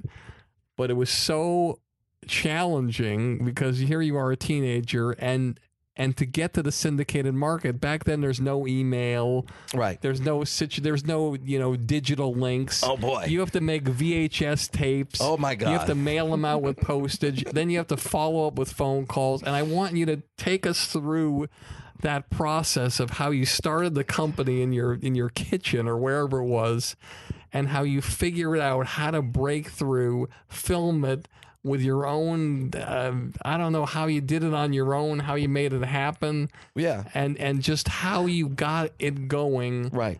at first and what the whole process is because these people who are listening you can't even imagine because you think you're selling a show and you think you've made it by selling a show. But when you sell a show in syndication with barter, as Byron's going to tell you, and when you sell a show in syndication, when another group of people that you're selling to keeps certain commercial time and you have other commercial time, you realize that you have many responsibilities to keep a show going in syndication, especially when it's your first show. Right. So take us through that one story and that process of getting your company going because this is incredibly inspiring. Well, thank you, thank you. I remember uh, being a you know I was I was a kid and I was in uh, probably in uh, junior high at this point, and I had a teacher, and I was it was my music teacher, and I was uh, playing the guitar, and I asked her what does her husband do, and she said her husband worked in radio syndication and worked on Casey Kasem's Top 40 and that they would give the radio show to the TV stations for free and they would keep half the advertising time and they would sell it. And that was the first time I was probably 15 years old and I heard about radio syndication. And I thought that's fascinating. So fast forward, I do the Tonight Show, I get Real People, uh, and you know, um, so now the first year of Real People, I'm getting 2,500 bucks an episode. Which, by the way, I want to point out a fact and don't lose your train of thought to show you how greatness rises. One of his co hosts on Real People, at the time that he got the gig, was one of five people who'd ever gone to the couch after doing stand up on The Tonight Show. Skip Stevenson. The late Skip Stevens. Love him, love him. So I was year one. I was getting twenty five hundred an episode, and Skip and Sarah were getting probably seventy five and ten. That was that was fine. Okay. Year two, I'm getting four thousand an episode, and at this point, they moved up to like 10,000, 12,500 an ep. All right, all right. So now we're in year three, and my that my contract was pretty much up, and they said six thousand an episode. And I said, Can we get what Skip was getting? Can I get in year three what Skip was getting in year one? Can I get 7,500? And they said, No. When I was your age, I was digging ditches. And you're lucky to have the offer for six. And because you didn't accept it, you're fired. George Schlatter. I love him, but that was the conversation. Yes. So George fired me. And what went it- through your mind when he said you're fired? I thought um, it was devastating. It was painful. And it was the best thing to ever, ever, ever, ever happen to me. It was, it was, Did you send him a fruit basket? it was to this day when I see him, I still want to kiss him on his lips. I, I, it was the best thing. Like I was devastated, and I was also angry because I said at that moment, no one will ever determine my value ever again. And no one will ever be able to say that to my mother again. You said that to him, or you said that to yourself. I said to myself, and I have never worked for anybody since that moment. 1981.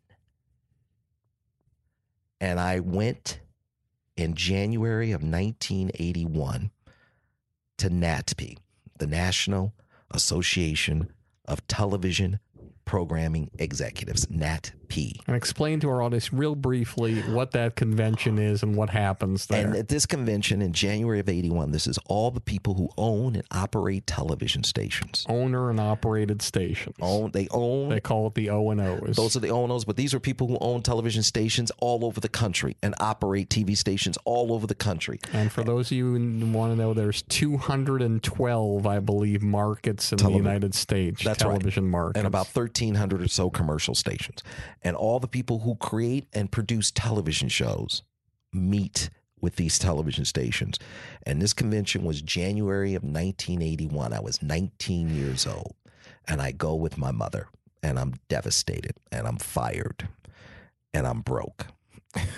Because 22 episodes times 2500 bucks doesn't go a long way after taxes Before you start, what was your mother's advice to you when you came home and said they fired me? Did she say well go she back got the there? call she got the call and she relayed the information to me Now, did she say go back in there and, and, and get your job back? Or no we, we, we were both surprised and so i went to i went to Okay. NATPE and i met with i, I learned I, I it was in it was at the new york hilton and i'm going and i'm watching all these people going in and out of these suites and i'm like what's going on here and it's people buying and selling tv shows and i said well who's the best and they said this guy al Masini. so i go and i introduce myself to al Masini. and this man literally became a, like another father to me. I became the son he never had. And he really is someone who changed my life. I'm standing there and I'm watching him. And he's pitching this show and he's selling it. And I said, Mr. Masini, my name is Byron Allen. I understand you're terrific at you know selling television shows, and I really want to learn from you. Where are we having dinner tonight? he says, I'm, I'm, he goes, I have, I'm having, I'm taking some clients to dinner tonight. I'm selling them a show. I said, please save me a seat. So I said, where are we going? So he tells me the restaurant. I show up at the restaurant and literally there's a seat open next to him. And he's sitting there at this table with probably 10 people. And it's all these guys that own television stations multi multi millionaires because they own the biggest asset, one of the biggest assets in their town. And at that time, what assets did he have that were the biggest? You'll love this, right? So he's sitting there and he's telling these guys, "I'm going to buy you all a satellite dish." And I'm going to buy you a satellite dish and I'm going to tape the show at 12:30 in the afternoon and I'm going to put it on the satellite at 2 and you're going to run it at 7. Okay? We'll buy it, Al. We'll buy it. All right, the satellite dish will be on your will be delivered to you. Just aim it at this at this transponder. I watched the man sell Entertainment Tonight. January of 1981. And it premiered September of 1981. I watched him sell. Did that- he have the host or just the No, concept? He, he was selling. He and he had the biggest movie star in the world on his pilot. On the and he was and he interviewed Burt Reynolds on the set of Smokey and the Bandit. And all these guys who own television stations were like, "Wow, he's got Burt Reynolds on his show. We're gonna buy that show. We're gonna put it on at seven o'clock, Al." He spent thirty million dollars to launch this show, and this is a show that probably does about one hundred and fifty million a year in revenue. Where did he have the 30 million launch? um, he was working for the Cox sisters, who you know worth about ten billion each. Um, You so- think they could change their name exactly. The Cox sister, you know, it was started by their father, Co- hmm. Cox Cox Communications, No, and so you know he and so he went on to create and launch Entertainment Tonight, Star Search, Lifestyles, Rich and Famous, and Solid Gold. So he taught me the business of creating, producing and distributing television shows, convincing television stations to take the shows, and selling the advertising time. And I was, you know, he told me, look, you know, I didn't start my tape. I didn't start my company. I started my company from my dining room table, and I started in my 30s, and that's exactly what I did. Uh, so I learned from him, and I got to know all the people who owned and operated television stations. I got to know all the people who bought advertising time, and I just studied the business and studied the business. And I traveled the country, and I met with a lot of the people who owned and operated TV stations, and I got to know all a lot of these people. And I've gone every year, every year, without exception, since 1981 and I've never skipped a year. I am the Cal Ripken of of NATPE, the television convention. But I've gotten to know. I saw you there last year. You saw me there last year. I got to know everybody who owned and operated a station, and then more importantly, they got to know me. So, uh, fast forward. I was standing. I would, and also when they would have the affiliates meetings, when the networks would have their, their their affiliates come out and meet with them, I would always go to the hotel and hang out in the lobby. And one year at the Century Plaza, it was the ABC owned and operated stations. I'm sorry, the ABC network had their affiliates meeting, ABC eh, one year. And this is in the 80s. And the pilot, and they would show them the pilot. This is in May, and they would show them the shows that were going to be on in fall in the fall. And the show they showed them that fall, that May, was Roseanne and I knew Roseanne was going to knock it out of the park because I knew Roseanne from the comedy store, and they had given her the time period after Who's the Boss, the number one show. So I knew she was going to knock it. So I'm standing there in the lobby, and these guys they say, Byron, what are you looking for? What you, you're you're always hanging out here. What, what are you looking? This is 1988. I said I'm trying to raise some money to do the Byron Allen show. They say, well, talk to this guy. He's one of the richest men in the world. So I go and talk to the guy. I say, This guy says that you're one of the richest guys in the world because you own a bunch of TV stations. He goes, Yeah. He goes, uh, What do you need? I said, I need, you know, some money to do the Byron Allen show. He says, When the next time you're going to be in Washington, D.C.? I said, uh, when you gonna be there? he says, I'm going back tomorrow. I said, I'm gonna be back in DC day after tomorrow. so, so, so I go to DC, right? And I go and I go into uh, this office building. You really weren't going to be there. No, no, no, no, no. But you, but you, you did what everybody does. Yeah, if you got, you say you're interested in financing me, I'm showing up.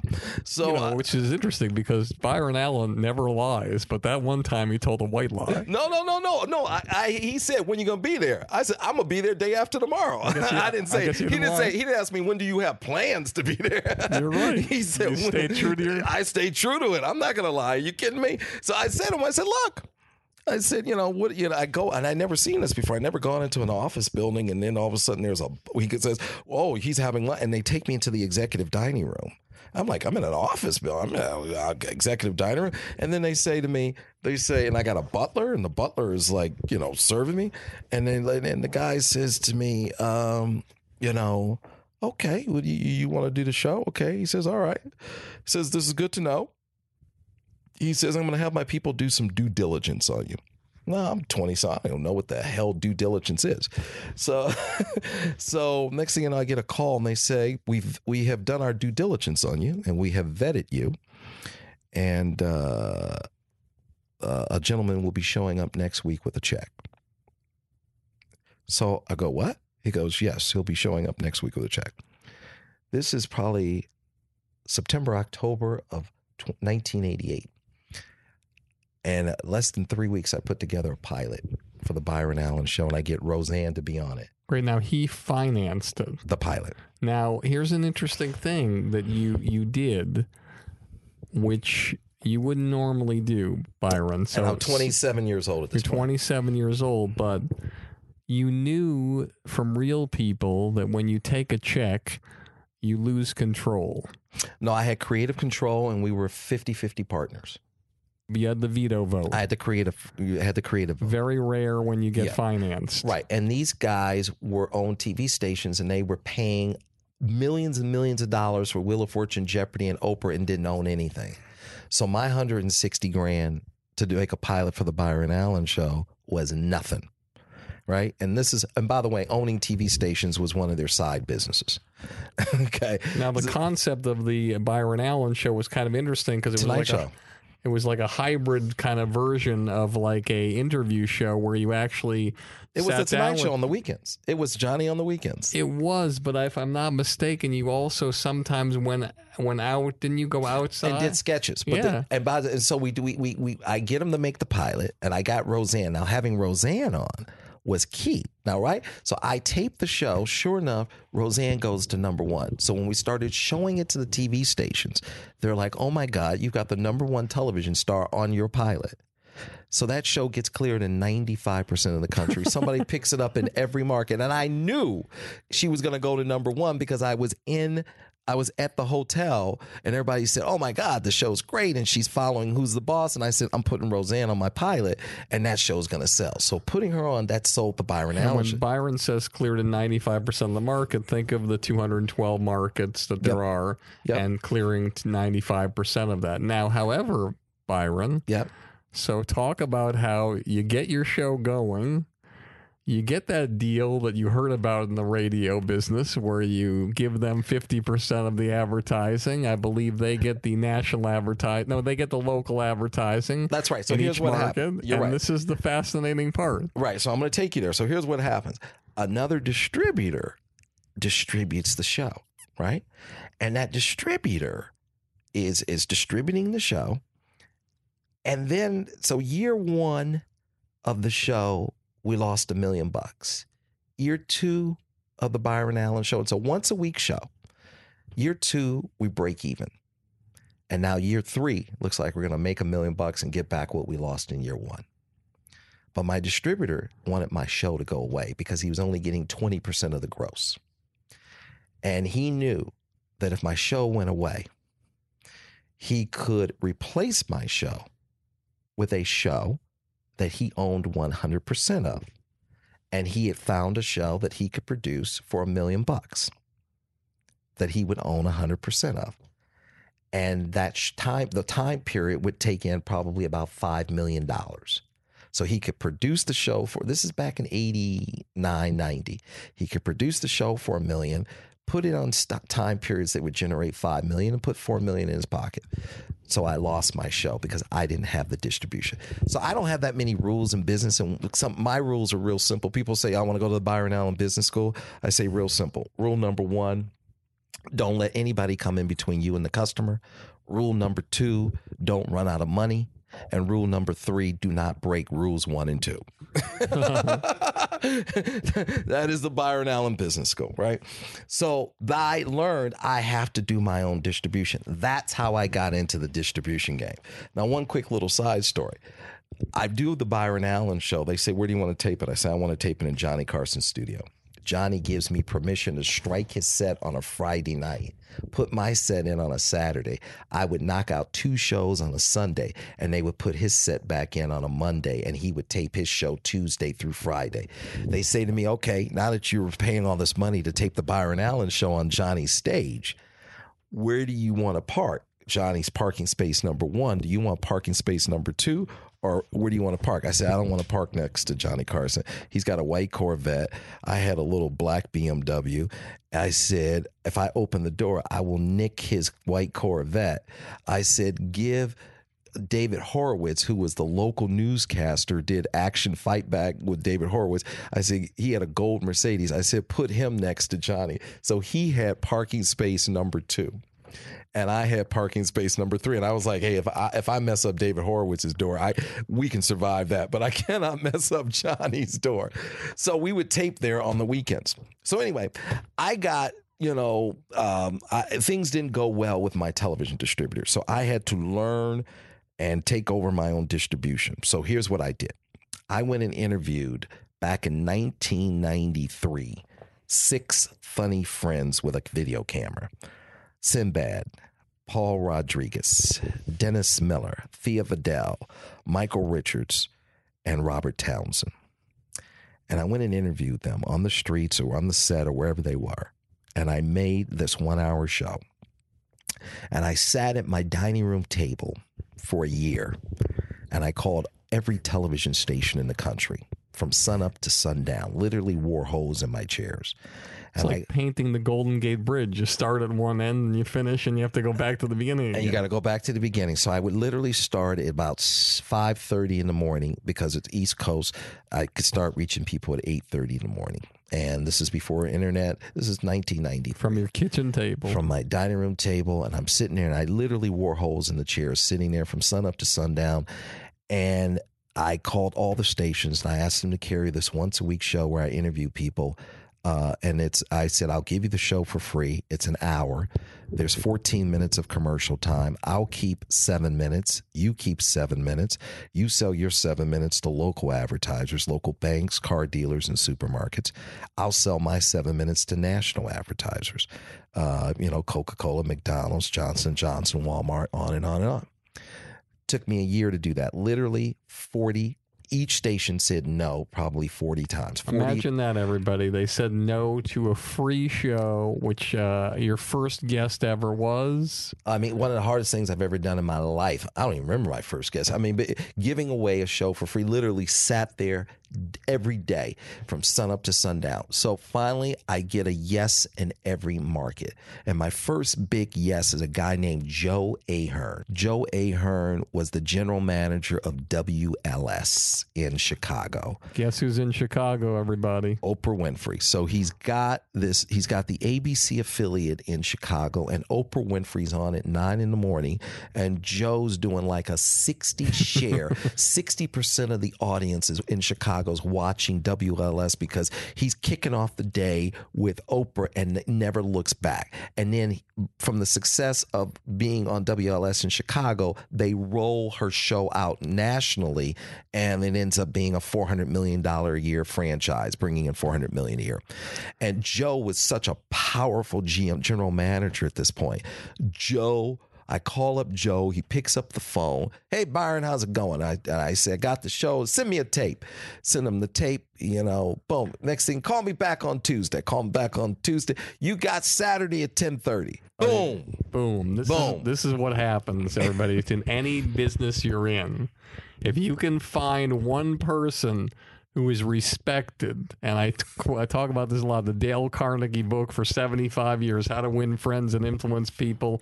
Align yourself with great people. And if people see that you're with great people, boom. Boom. So, and what happened? You called every other station that said no, and what did they say? All the stations who had said no 40 times. I now go back and say, hey, you know, Joe Ahern WLS just picked us up. What? Joe picked you up. All right, send me that tape again. so I send the tape back around. And, you know, so I, you know, my mother would, I would call the stations and I would then at the end of the day, I would go put the tapes in a, in a pouch and I go to the post office, mail it to them. When I got a deal, my mother would uh, do the paperwork. It was a one page contract. And to this day, it's still a one page contract.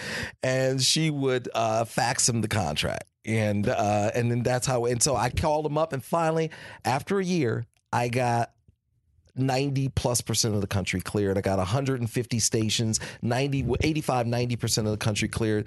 And, and, you'd think that would be reason to celebrate for Byron Allen until he sits back in his dining room chair that he wore out and realizes I'm in trouble. Holy so, shit! I gave away everything for free, and I still haven't gotten an advertising dollar. Right. So now it's time to sell my advertising time. so I call up guys who sell advertising time, and I say, I need you to sell my advertising time. And they said, You missed the upfront. I didn't even know what the upfront was. And the upfront is when you go and you pre- it usually happens in May, June. You present your your ad your shows to the advertisers, and they literally spend $10 billion in about two months. well, they're like, you missed the $10 billion party. I'm going, well, there must be some crumbs left. We're talking 10 billion. So, and because I'm sitting there and, and like, so I didn't have anybody to sell my advertising time. So I had to learn how to sell my advertising time. So over about a four year period, my home went in and out of foreclosure 14 times. There were days I didn't eat didn't have any food. There were days they turned my phone off. I was calling people from a payphone. I couldn't even do this today. And uh, so finally, I, I realized it's not about me, it's about them. And the multiplexes started coming in in the 90s, you know, going from one theater to 15 theaters.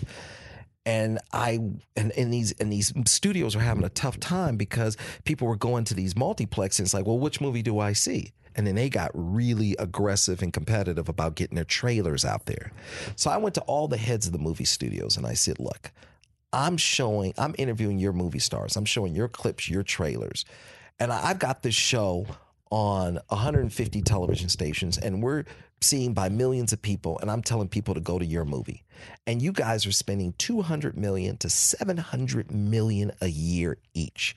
I need you to spend money with me so I can be there to support you.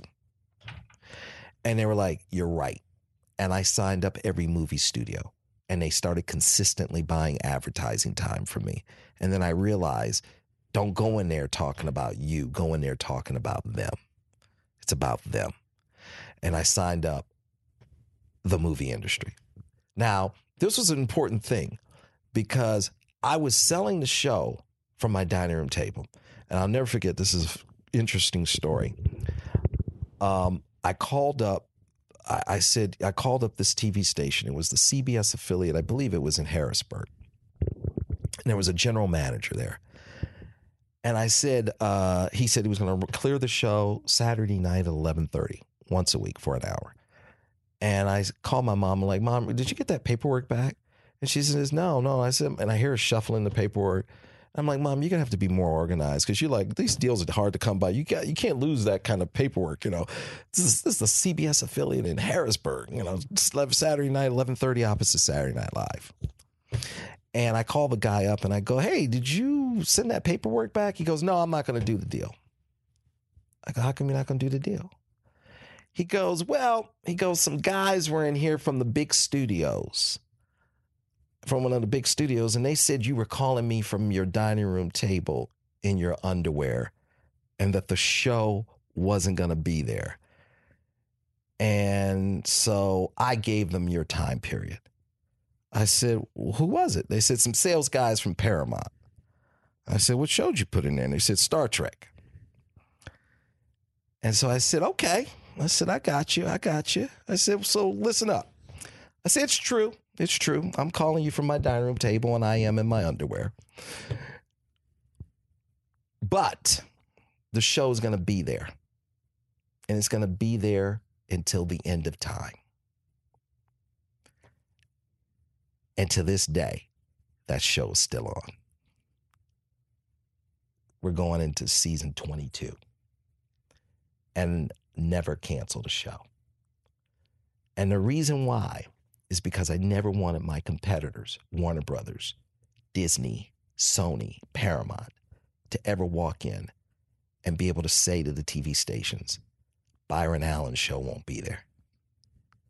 They can't say it because my shows have always been there. It was because of that moment of what happened. And I said, ah, I'm going to shut you down now. And to this day, stations do business with me because we have 30 something television shows. And they say, I can always depend on your shows being there. You don't cancel shows. And it was that moment that made that happen. So fast forward. Every Friday morning at 6:30 in the morning, I have a sales call that runs about two hours with my sales team. And we're about 10 years ago, after 10 years after this event occurred or so. 10 years after this event occurred, one of my salespeople says, uh, Do you remember whatever his name was, Bob in Harrisburg? And he had given you Saturday night at 11:30 and he can't he didn't give it to you because the guys at the studio said that you weren't going to be there and your show wasn't going to make it and you weren't going to be on the air. I go, "Yeah, I remember that. I remember that." I go, as a matter of fact, that's the reason why we've never canceled a show because uh, I needed to let my competitors know we will never back down. And he says, Yeah, he apologized for that. and he just gave us Saturday night at 11:30. I go 10 years later, I go, "We'll take it." and I, that was it. That was that that was that you got to condition the market to understand who you are. You are relentless, you are unstoppable, and you will not ever ever back down. So they know it. And that was that was that key moment. So I learned I had to learn how to sell my time and I had to get the stations to trust me and never betray that trust and never portray the relationship with the advertisers. I made it a point to go and sit down with pretty much all the stations in the top 50 markets. Nobody's done that. That moment as a kid, Bob Hope will be on TV forever because he knows the advertisers. So go know the TV stations. Go know the advertisers. So I go and I sit down with the heads of all the major corporations. See, I'm in business with Walmart because I've gone to Bentonville, Arkansas, and I've had, hung out with the people who make those buying decisions. I've gone to Cincinnati, Ohio, Procter and Gamble. I've gone to Atlanta, Coca-Cola. I've gone to New Brunswick, New Jersey, Johnson and Johnson. I go to the chairmans. I go to the CEOs. I go to the chief marketing officers. They know me. I know them. This is a marathon. It's not a sprint. We're here until the end of time. We will always be here producing shows and content. So I've made it a point to get to know the stations extremely well and let them get to know me extremely well, and to get to know the advertisers extremely well and let them uh, know me as I we get to know each other extremely well. So I was standing in, um, you know, after I, I after I realized that lesson of you know here you go to the studios, then I went on the road. I got out of my pajamas and I went on the road and I started signing up industries. And so I went and signed up the automotive industry. And then I went and signed up QSR, quick service restaurants, the McDonald's of the world. And then I went and signed up the, the you know, the soft drink industry and then the pharmaceutical industry and the packaged good industry. And I went industry by industry by industry. And I woke up one day and I said, I'm in business with every television station and most major advertisers. And I'm standing around and I'm in a room and I'm doing voiceovers. Mike Androsky, who's editing my show, and I, we're in a room, you know, a third the size of this room. It's a closet. And I said, What all these tapes on the shelves? He says, That's your library. I go, Wow, really? He goes, Yeah, these are all the interviews you've done over the last two or three years. I said, Wow. I said, You know, when I was a kid, I used to love Merv Griffin and Mike Douglas, and they used and Dinah. They used to do uh, theme shows. I said, Let's do a theme show. What should we do? All country artists, all this, all that. I said, Tell you what, let's do all the athletes. So I took all the athlete interviews that I had done. And I said, let's make a one hour special with just the athletes. So in this one hour special, I was able to assemble, it had already been put in a can. Michael Jordan, Steve Young, Hakeem Olajuwon, Oscar De La Hoya, Penny Hardaway, Dennis Rodman, Riddick Bowe, and Grant Hill. One hour special.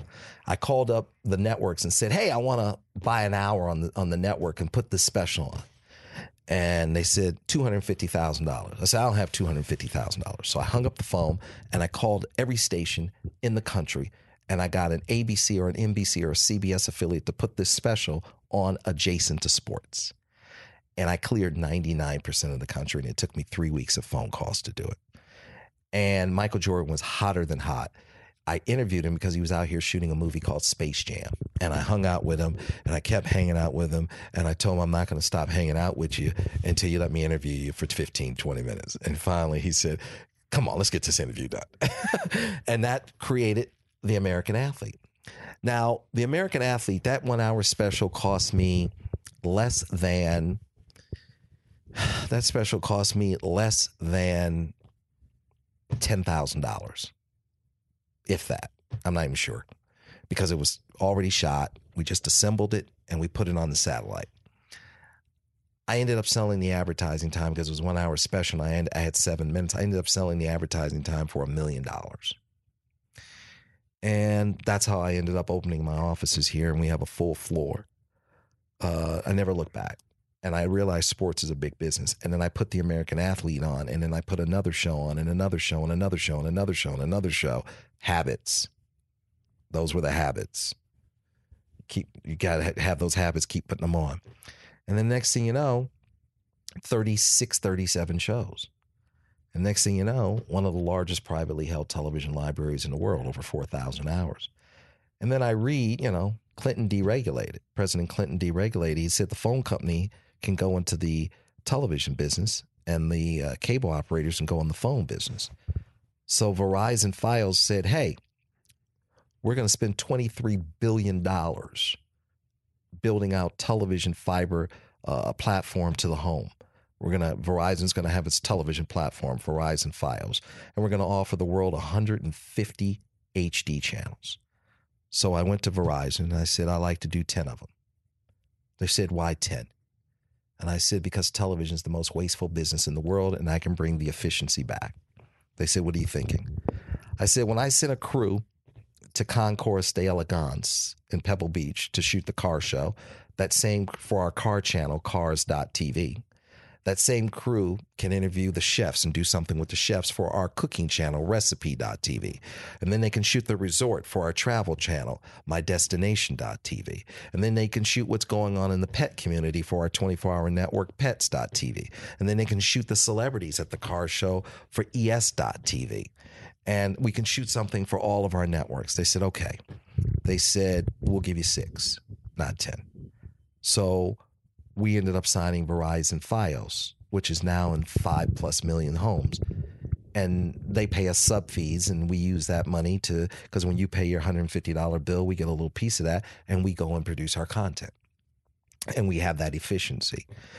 But what I did from my roots, Berry Gordy, Henry Ford, Andrew Carnegie, Rockefeller, all guys I read insatiably about, I created the factory. So we have a day crew that works from 9A to 7P and a night crew that works from 7P to 5A. And we shoot everything and we own it 100%. And our producers produce it and they put it on our seven networks. So you're able to watch it on these seven 24 hour HD networks. And then all of a sudden the internet comes along with a ferocious tear of, you know, video over the web. It's like, whoa, well, we own our content 100%. So now we're the first to achieve television everywhere. You can actually watch our content on every device everywhere in the world. And we did that through smarttv.com. And that was it. I said, I'm going to go buy smarttv.com. And that way people can watch it for $4.99 a month and reduce their cable bill from 150 a month down to $4.99 a month and watch it on every device in the world. And we'll just always keep putting content up there and never stop putting content up. And it all started with just that desire to create, that desire to creatively express myself. And as a comedian, that's already innately in me. And as a guy named Dick Cook, he would have lunch with me ever so often at the Walt Disney studio. He's, he ran Walt Disney. And, I, and he said to me, he goes, You know, he goes, You remind me of Walt Disney. Same thing. He was an animator, didn't have a good experience with his distributor, and he ended up distributing himself. And I said, I get it. You know, you have that creative energy, you want to express yourself, and you go out and you learn the business side of show. It's business show, not show business. And when you juxtapose those two words, then you approach it differently. Business show, not show business. Learn the business side, and you can do as many television shows as you want. Learn. That's the problem. Most people haven't learned the business side. They won't go know the television stations and learn what their needs are and how they program and the ratings and get to know the sales staff in those markets and how they sell and what they need to do to sell and get to know what the advertisers' needs are and to marry the two. So for me, it was about everybody always says, Well, how'd you do it? How'd you get it's me every day, seven days a week, business, business, business, and knowing the numbers.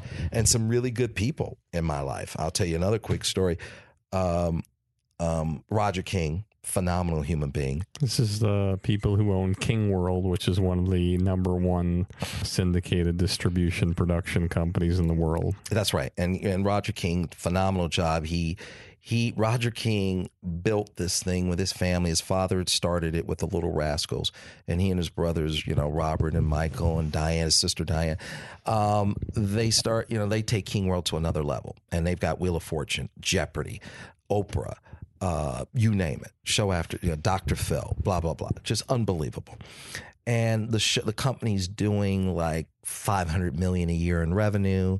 Um, you know, two and a half billion in receivables because they sell the shows six years out, five, four to six years out, no debt, and a billion dollars in cash. So this is, and this is starting from their little, you know, apartment.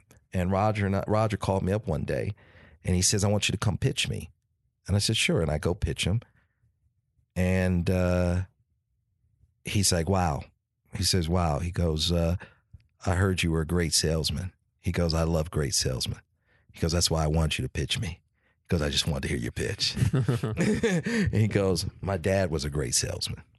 He says, My dad was the greatest, Roger says. And he opens up a drawer and he says, This is uh, this was one of my dad's ties. He goes, I want you to have his tie. And I was like, Wow. I was like, That's really thank you, Roger. Then he says to me, he goes, uh, Can I be honest with you? I said, Always. He says, Listen, I know you're having a tough time out there. I just started my company. And uh, from my nine, 93 or so. And he goes, I know you're having a tough time out there. I go, he says, uh, he says, uh, I know, he goes, because I sold Oprah. And he says, I can't tell you how many fights I got into, physical fights, because I had guys who owned and operated TV stations say to me, I'll never put that in on my station. And I would get into physical altercations with them. So he says, that's what they said to me. He goes, So I know there are guys who are not doing business with you and not taking your calls because you're black. He Says this to me. It's like, wow. He says, So here's the deal. He says, I'm having a party at my home at the beach, and I've hired Elton John. and uh and uh and who he had Elton John, I think Paul Anka and the Four Tops or something. And uh he says, and I'm gonna have a half an hour fireworks show. This is at my home at the beach, Roger says. And he is the most powerful man in television that nobody knows about. He says every guy who owns and operates a television station is going to be in my backyard this weekend. And I want you to please be there. I said, all right. So I show up. I change my plans. I take the train and I go to his home at the beach back east. And I walk in, and every guy who owns a television station is there. And a lot of them were not returning my phone calls. so Roger walks me around the party and says, Hey, you know Byron. Byron's a great guy. He's a hard worker. I want you to return his call and do business with him. Unbelievable. Wow. And then I never forget, he goes, he goes, uh, I never forget we're in the room. He goes, How's Bob treating you? I go, Yeah, not well. He's like, Ah, Bob's an asshole. Hey, Bob, come over here. He's like, Bob, come over here. Bob like drops his plate. he goes running over. He goes, Hey, Bob, you want to renew Wheel of Fortune, Jeopardy, and Oprah? Goes, Oh yeah, of course, Roger. Of course. He goes, Do something with Byron first, and then when you get something done, give me a call.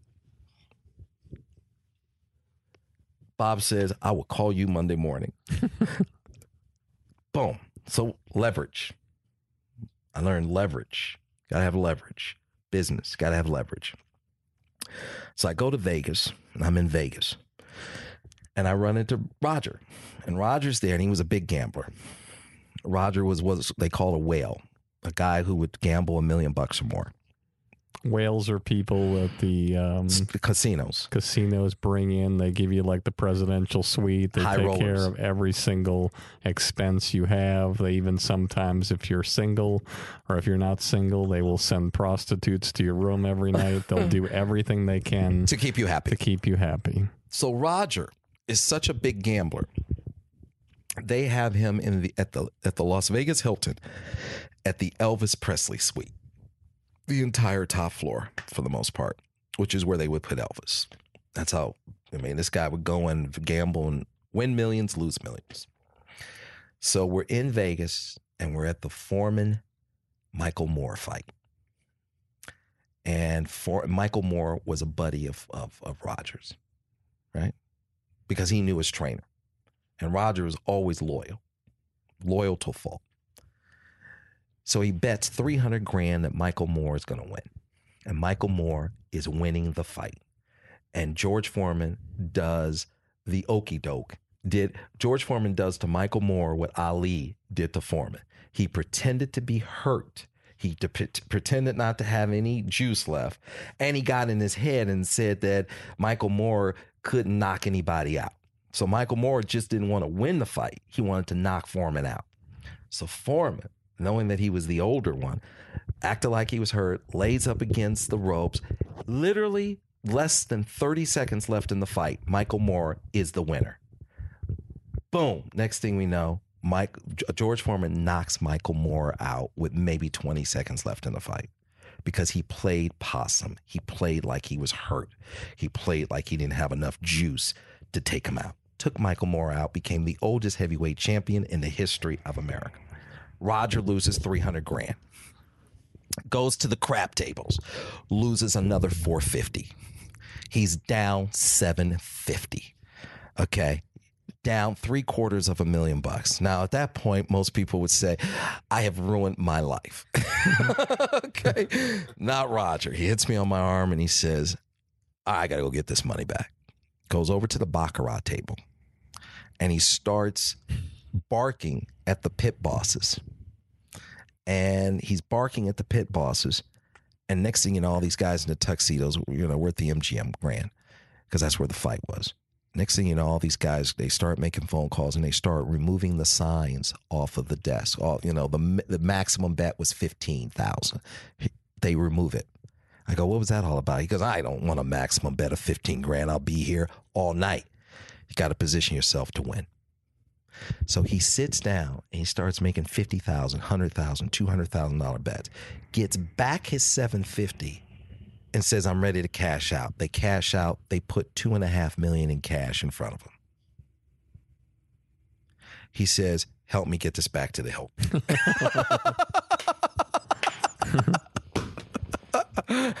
I said, Roger. I said, you know, first of all, and then he would I say, okay, so so I go to the bathroom, right? This guy, these guys come up to me, they go, Who is that guy who's sitting next to you? in like the gray pajamas because he was like wearing some weird. You know. I go, why? He goes, he walked into the bathroom because there was a long line because the fight was there. The place was packed. He says, there was a long line. And he says, I'm sorry, guys, I got to piss like a racehorse. And he gave all of us $2,000 chips. went straight to the urinal, took a piss, and then went back to the casino and sat next to the, to the, to the table, sat next to you. And now we're watching this guy make like quarter of a million dollar bets. I go, ah, just some guy on TV, right? So I said, look, man, we'll never make it from this lobby to the parking lot with two and a half million in cash. I said, maybe we can call the Hilton. So he calls the Hilton. They send over a money truck and armed guards. Right? Literally, we took the cash up to the suite. And uh, this guy fell asleep right there on the sofa, and there's like two and a half million dollars by the front door in money bags. So, so, and and he was the one who taught me. He said, always know the numbers, because he said, how much money am I getting in L.A. for New York? And I didn't have the right number. He punched me in my arm. He goes, "How much am I getting in, in L.A., New York, Chicago?" He's go, "You always, you always have to know the numbers." And he was like, and from that moment on, I always knew the numbers, and I always think about him punching me in my arm. He's like, "You got to know the numbers." He's like, "I'm getting a, he's like, I'm getting over a million bucks a week just in those two markets." You know, he would, he knew the numbers. He goes, "How you think Oprah's doing 400 million a year?" Boom, market by market, advertiser by advertiser. That's why she's a billionaire. Unbelievable talent that guy sold her show like nobody else could ever sell a show. So I was really fortunate. You know, I was fortunate to watch uh, uh, uh, Richard Pryor develop his stand up. I watched Richard Pryor. He was the first rock star. I saw people go crazy watching Richard. Just he show up and they start screaming, they start crying. And the thing that blew my mind, he would walk on stage, get a 10 minute standing ovation from for hitting the stage and it would not do any old proven, tried material, and he would bomb, bomb, bomb night after night after night. And after five, six months of that, another 90 minutes of genius.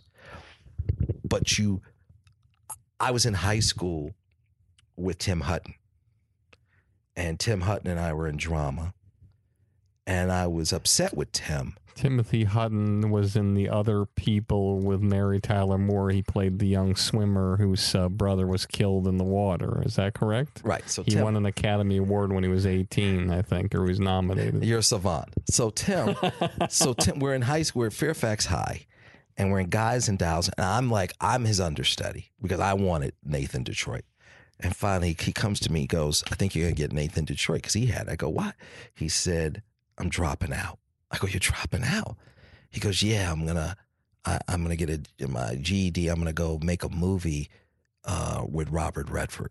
I go, Robert Redford? Yeah, it's it's his first time directing a movie. I said, you're gonna drop out of high school to work with a first time director? He goes, he goes, yeah. So he drops out and he wins the Academy Award. He's the only person I gave bad advice to. But I remember. what was the advice that you? Do not drop out of high school to work with a first-time director named Robert Redford. is what I told him. So we were in high. School this is 1978. So he says to me, "You're only as good as you dare to be bad." And I watched Richard bomb night after night as night. And then I remember going back to being backstage at Fairfax High and Tim Hutton saying to me, You're only as good as you dare to be bad. Take risk. Take risk. Take risk. And, Crazy. I, and I watched Richard, and then next thing you know, 90 minutes of pure unbelievable genius. And and that's a lot of pressure when you got people giving you a standing ovation because they expect you to be the funniest thing they'd ever seen. And he just bombed because everybody's like, do mud bomb. Do the you know, the monkey did you in the ear. No, he wouldn't do it. That was it. So you have a show, Comics Unleashed. You've seen in your history, you've seen hundreds, hundreds, thousands of comedians. Yep tell us three people that maybe we haven't heard of, maybe we have, or the people who you believe or speak to you and you think, you know, they do something for you that you think our audience should be aware of. You know, we've had on Comics Unleashed, we've done over 200 episodes. We've had over six, 700 comics on. and our database, we have over 2,000 comedians. Uh, but know, I know you know from seeing Pryor, from seeing Murphy, from seeing Roseanne, Letterman. I know you know there's certain people out there that when you watch them, you're like, this person speaks to me, and I think they're going to speak to the world. That I mean, there's a lot of. Here's what I'll say about being a, a you know. Here's my thing, right? How are you on television consistently since 1979? It's not about being the funniest. That's the mistake a lot of comedians make. They think it's about being the funniest. The funniest is ebb and flow. That will come and go. Today you're the funniest, and then the next thing you know, the next guy's the funniest. It's the ebb and flow. The most important thing, which most people don't get, and I learned that from Bob Hope and Johnny Carson, to be the most likable. Because television is intimate and it comes into your home, your bedroom, your living room, and that person you really have to like. There are a lot of people who are very funny, they're just not likable. So their careers hit those walls and they don't know why it's stunted. And I always want to say to them, you got to turn on that likability factor.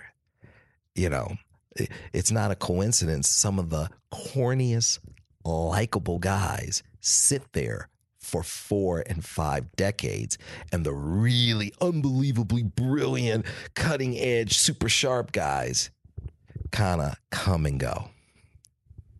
That's what I look for when I when I'm finding talent, and I to put on our our networks, to put on my to put on our sitcoms. Yeah, you want to be funny, but more importantly, are you a good person? are you likable?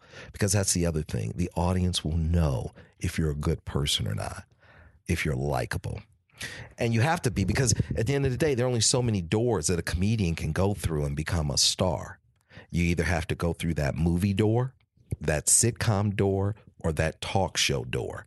And no one's really become a big star unless they came through one of those three doors. Tell me a comedian out there that you see the most of yourself in.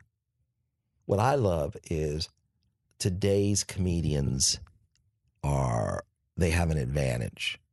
They have an advantage that we didn't have. They're able to study a great deal more than we're able to study. They're able to go on the internet, they're able to watch hundreds and hundreds of comedians' styles, points of views, ways of writing and approaching material that when I started, uh, there were just maybe 100 people, 200 people who did it between LA and New York. 100 probably is what the real number was between LA and New York. And we didn't really communicate as strongly and as well as, as, as comedians coming along today. So the comedians coming along today have an advantage of just being unbelievable because they're studying and they're everybody. And that just makes them so much better. Um, and I'm I'm really fascinated by the talent we're getting today. I think it's terrific. So I'm just going to mention some comedians or some people in your life that you've known, and maybe for our audience there might be some something that you have to say about them that will add some insight into the people that maybe we don't already know, or your insight into those people. So I'm just a little word association. Sure. Redd Foxx. Love Redd Foxx. He uh, one of the he was one of the reasons I even got into comedy uh, because as a kid I watched him do Sanford and Son, and uh, he said to me in the hallway, "Kid, take care of your mother. You only get one mother." Freddie Prinze. Beautiful human being. Um, I sold him material um, that he, I, I, gave him the jokes. He said, I'm going to perform at the Riviera Hotel. He called me backstage in between both, between the first and the second show and said, The joke killed. I'll be sending you 50 bucks and I'm doing it on the Tonight Show next week. Uh, uh, Puerto Rican astronaut, uh, uh you know, missing hubcaps. wow. Eddie Murphy love love Eddie Murphy. He's just a, a good human being, uh, very funny. Um, I got a call from Jim McCawley, and he said uh, this kid from uh, Saturday Night Live uh, does Buckwheat. Uh, he's coming out to do the Tonight Show, and he wants to meet you. And I said, okay. I've been hearing about him from Chris Albrecht since I was 14. So we're 18 years old, and I show up at the at the at the comedy store. He's at one end of the hall. I'm at the other end of the hall, and he nods at me like we've known each other all our lives. I say, hey, what's up? He says, what's up? I said, you want to get something to eat? He goes, yeah, let's go get something to eat. It's like we had just talked to each other the day before, and we're 18 years old. I take him to get something to eat, and I say, what are you out here for? He says, I'm out here to do a fit fitting for a movie. And he goes uh, he goes i play a convict but i don't dress like a convict. He goes i'm gonna wear he goes have you heard of the have you ever heard of giorgio armani? Armani he goes i'm gonna be wearing armani suits. He goes i love the movie business. I'm gonna keep the suits I said, they're going to let you keep the suit? He goes, yeah, I'm going to keep the suit. He goes, this is a great business. He goes, Byron, you want to get in the movie? He goes, let me tell you something. He goes, when I arrived to do the fitting for the suit, he goes, they gave me an envelope and it had $1,500 in it. And that was my per diem. He goes, I'm keeping the per diem. I go, you don't like, just like whatever you don't spend, you don't give back. He goes, no, you keep it. And so, and, and, so I go, what's the movie? He goes, 48 hours. I go, all right, all right, I'm to check that out. So yeah, I love Andy. He's just, and he's a good guy. He's opened the doors for a lot of people. He's helped out Chris Rock. He helped out Keenen Ivory Wayans, Damon Wayans, uh, Arsenio Hall. He's uh, been very generous and supportive, and he doesn't get the credit that he's due for the doors and the support and love that he shows for other comedians. He's just a great talent and a great guy, and he genuinely wants to see other people. Uh, uh, succeed, and we're, we're just blessed to have him be a part of our generation. Roseanne. Love her. Uh, she's real. She's unfiltered. Uh, she helped, uh, I think, move uh, comedy along, especially as it relates to women, even to that next level. Uh, she's very, very special and misunderstood. David Letterman. David's great. He's a good guy. He's uh David is a guy has a big heart. You know, um, he probably won't even like me saying this, but you know, David. Um, you know, it's interesting about David. He uh, he's just one of those guys who he's really solid. He he, you know, there was a comedian named George Miller who was very sick and he was a comedian and he would you know unfortunately passed away He put him on the Letterman show probably 25 to 50 times. and and his in his last days letterman took care of him. You know he told those doctors and he took care of the the bill. I mean he just took care of him. That's just the kind of guy he was. Um you know johnny carson kicked uh tom snyder off the air to put david letterman on after johnny carson. Johnny Carson's ratings went up the last half hour of his show because people would sit through the younger people, college kids would sit through the last half hour of Johnny Carson to get to David Letterman. Now, Johnny David Letterman gets the 11:30 time period. Who does he put behind him? Tom Snyder. Now, I've never heard him confirm it, but I find it interesting. He put back on the air the guy that got displaced to put him on. That's just the kind of human being. But he would never talk about that. He would never get credit for that. He's just in his core just a good guy. And he drove out from Indianapolis in a red pickup truck because he didn't think he was going to make it. And he wanted to be able to, he wasn't sure if he was going to make it. He wanted to be able to get back in his red pickup truck, drive back to Indianapolis and be the weatherman and be the, the big guy on campus back in Indianapolis. Um, he's great. He's just a good guy. Robin Williams. Love him. Love him, love him, love him. Broke my heart. Um, gentle soul, magnificent soul. Um, genuinely wanted to make people laugh, please people. And, you know, I have a lot of questions about antidepressants. I'm not a doctor, but I just have too many friends who were on antidepressants who committed suicide, whether it was Rich Jeni, um, whether it was Ray Combs, um, you know, just a number of people where it's like, what is going on? Robin Williams, uh, were they on antidepressants? Tony Scott, director Tony Scott. I don't know. That one just hit me like a ton of bricks. Like, are you kidding me? And uh, you just, you know, as much as he's given us, you just wish you could have been there to give him something. You know, just come on, dude. You know, unbelievable talent, just spectacular. Flip Wilson. Flip's great. He was great. Uh, I saw Flip in Malibu. He said, "Kid, I'm going to go and do a motorcycle ride uh, across the country. I'm going to come back and I want to have lunch with you." And, and uh, he died of pancreatic cancer before that happened. Um, Flip was unbelievably talented on stage, and um, he had to work through his uh, his complexities uh, off stage, and uh, but very talented. And he opened the doors like you wouldn't believe. In the seventies, this guy was getting seventy five grand an episode, and they were selling his spots for seventy five thousand to thirty. And without the success of Flip Wilson, you don't have the success of a lot of comedians because he showed primetime variety comedy is big business. He opened it up big, along with Sid Caesar and Bob Hope and all these other guys, but he really took it to another level. Jay Leno. Jay's great. Uh, Jay, uh, uh, my favorite part about Jay is his wife, Mavis. She is amazing. I love her as a human being. Uh, Jay's a hard worker. Jay is just a hard worker. And the thing about Jay is, I, I don't think Jay ever cared whether or not he ended up accumulating or making 500 million bucks. There's, he's that comedian's comedian that was going to do it for free, and he didn't need the 500 million that they were going to pay him over the course of his career or, or, or plus some. He's just one of those guys. He's just, he was always that way. Uh, even when I was writing with David Letterman and Jay Leno for in, in Jimmy's apartment, we sat on a sofa like this.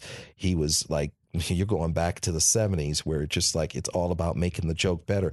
How do we take a word here, move it over there? What other word can we use to make this joke funnier or punchier?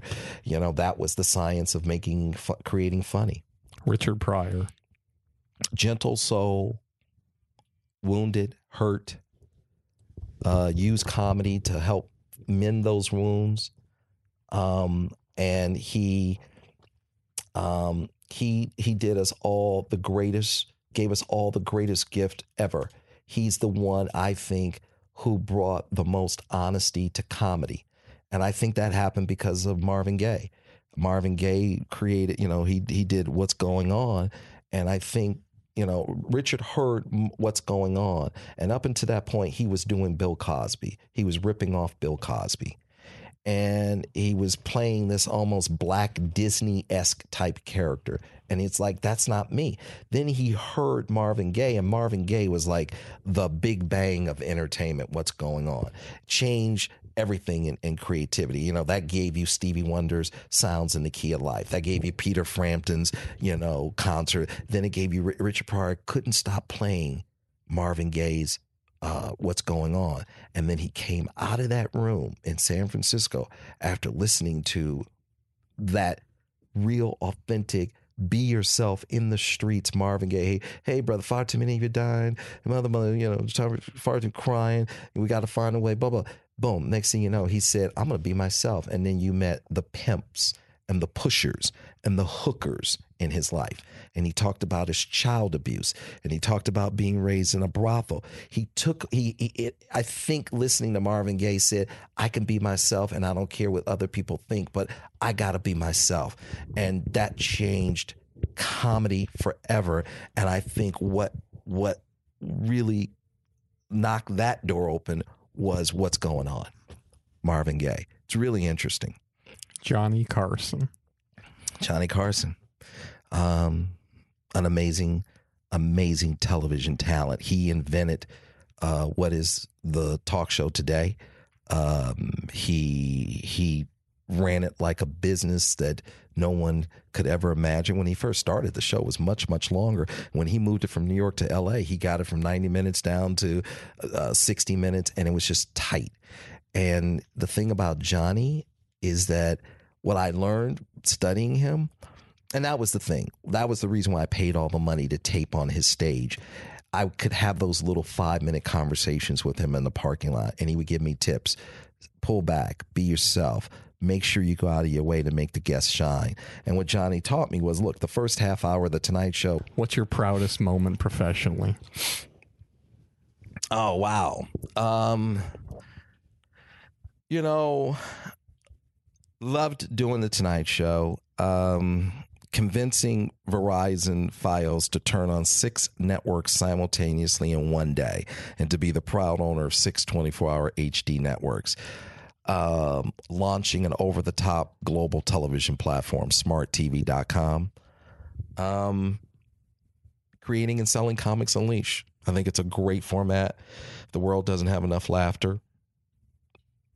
You know, building my business, uh, building it in a way where it's everything I want it to be, where it's my sandbox and I get to create and produce and have fun uh, entertain people, and just do what I love.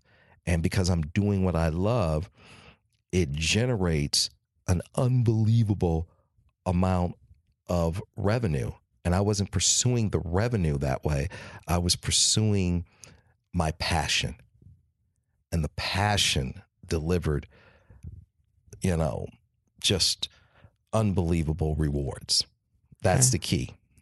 Absolutely. And for those of you in the audience that don't know, Byron's latest venture is in scripted television, where he has actually written with his partner Scott Satin and created two sitcoms, uh, First Family and Mr. Box Office, that are both scheduled to do get to, I believe, 42 episodes by the end of the year each. So he's ventured into the scripted world. He's created the shows. He's producing them for a fraction of the price of regular sitcoms on network television. Just to ch- touch on that, my mentor Al Masini said, "Look, the more you spend, the higher your rating has to be. Figure out how to bring the cost down, be efficient." So what did I do? I went and rented a seventy-five thousand square foot facility in Culver City, uh, not in a studio. Uh, the trailers that we were using were costing two thousand dollars a week. I had damn near 20 of them, 40,000 a week on trailers. I called up a mobile home park, told them that I need to buy. I, I, said, I'm online looking at these trailers. Are these the dimensions? And they said, Yes. I said, I want 18 of them. And the guy hung up on me. And I called him back again. He kept, he thought I was a crank call. He hung up a couple of times. I go, No, I'm not a crank call. I said, I need 18 of them. He goes, Let me get this right. I've been here 30 years. You're telling me you're not going to come look at these things and you want 18 of them? I said, Yeah. And I said, Where are they made? He said, In Indianapolis. I said, Get them here ASAP and uh, they delivered the trailers. And I mean, you have to do things like that where you just save money, you you buy the equipment, and you just have to be smart about bringing the cost down. And it was important to me to crack the code to script it because I wanted to make sure, you know, after I, you know, my wife and I, we had our, we have our three kids. I wanted to make sure our kids saw themselves uh, as a family and as African Americans. And for, you know, we have six broadcast networks and not one African American family on television at this point, fall of 2012. So I said, I'm going to crack the code and uh, I will create it and put us there. And that's why I created the first family in Mr. Box Office. And my kids actually TiVo it and they watch it. And I named the characters after them Chloe and Olivia and Lucas. And I wanted them to just see themselves as a family on television. And I just figured, look, the networks aren't going to do it. And I don't want them to grow up not seeing themselves. So that's why I put those two shows on. And I felt it was important to crack the code on scripted so we're not depending on the networks to depict us the way they think we should be depicted. That's correct. You got some great shows, like I said, First Family with, of course, Gladys Knight in there, and Mr. Box Office with Vivica, Vivica Fox and Jon Lovitz and Bill Bellamy. Bill Bellamy. And, I mean, John Witherspoon. I mean, these are all people I love. Tim Meadows and Essence Atkins. She does an amazing job. And I mean, Kellita Smith and Chris Duncan, who plays the president, does a terrific job. And Kellita is the And- and, and- and, Marla Gibbs. I mean, Marla Gibbs came up. She came to audition, and Jackée Are you kidding me? I'm so lucky to be in business with Jackée Uh, Marla Gibbs came up there, and she. it's I like ju- the Hall of Fame. You it's the Hall of working in this Fame. But the the sad part is these people weren't working, and I just said it's ridiculous, you know, for Marla Gibbs. Jefferson's 227. I'm sorry. I didn't know you were coming to this audition. I would not have had it up a flight of stairs. And I created a part for her. The part didn't exist. When she walked in, I just said, You're going to be playing uh, the First Lady's mother. What was the cost of the last presidential family sitcom on network television per episode? It's probably two to three million. We try to keep it under 10% of that. And that's exactly right. But see, once again, that's Al Masini. The more money you spend, the higher the rating has to be. When the, when 1600 Penn uh, premiered, at one point, they were not primetime NBC network, they were doing a 0.9, and we were doing a 0.9. so if we're spending, you know, call it 200,000 an ep and they're spending 2 million an ep, you, you, you got to pull the plug on the 2 million. It's a marathon, not a sprint. And we got to get there by keeping the cost down. And that's what we specialize in. And you got to keep the cost down. Look, I have my wars with the unions and I have my wars with everybody. And it's a war. But I know if I spend, I can't help the people. I, I have I have a couple of hundred people who depend on me. And so I fight every day to keep the cost in line so we can be here until the end of time. All right, final question.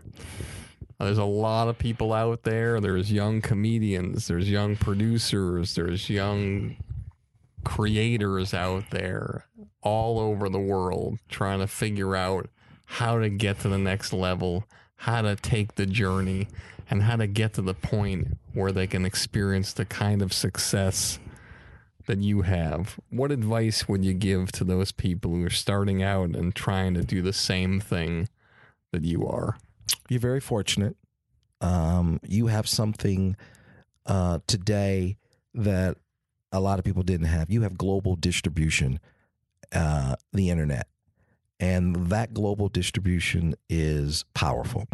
Now, what you have to do is write and create every day and put it up. And guess what? If it's if it's good, it's going to draw an audience. And you just keep writing and producing and putting it up. Write every day. You know, um, a lot of people don't write every day. Cosby had taught me that. Cosby told me I write every day and I lay down 35 minutes of comedy every year. And then I went back and started listening to his comedy albums, and I was like, oh my God, uh, you know, Why Is There Air, Fat Albert, To My Brother Russell, Whom I Slept With, Bill Cosby, A Very Funny Man. All those albums, which were un- unbelievably brilliant, they wrote 35 minutes. And he said, I write every day and the goal is to get 35 minutes laid down. I record it and move on to the next 35 minutes. Right. Stephen Cannell, God bless his soul, he told me the same thing. He writes every day, even when he's on vacation. And I got to know Stephen Cannell because we were to vacation in the same spot for years. And he would rent a room just to go and write for the first half of the day. As a matter of fact, his logo, animated logo card, was a typewriter with a piece of paper coming out of it. And he would sit in a room and write every day. So write, create, shoot. Because at the end of the day, I tell you, the people in this business, they don't know. They really don't know.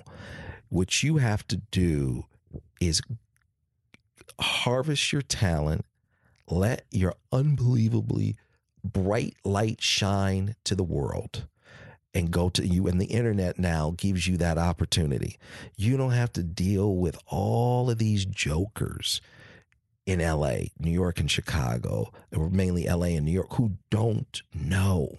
They don't. They're guessing. And now what they're doing is they're searching because they're saying, oh my God, this person's got 30 million hits at YouTube or whatever it is. Then all of a sudden it's an easy decision get out there, do what you do. And, you know, and the good news is you got 7 billion people on this planet. And uh, most of them are hooked up.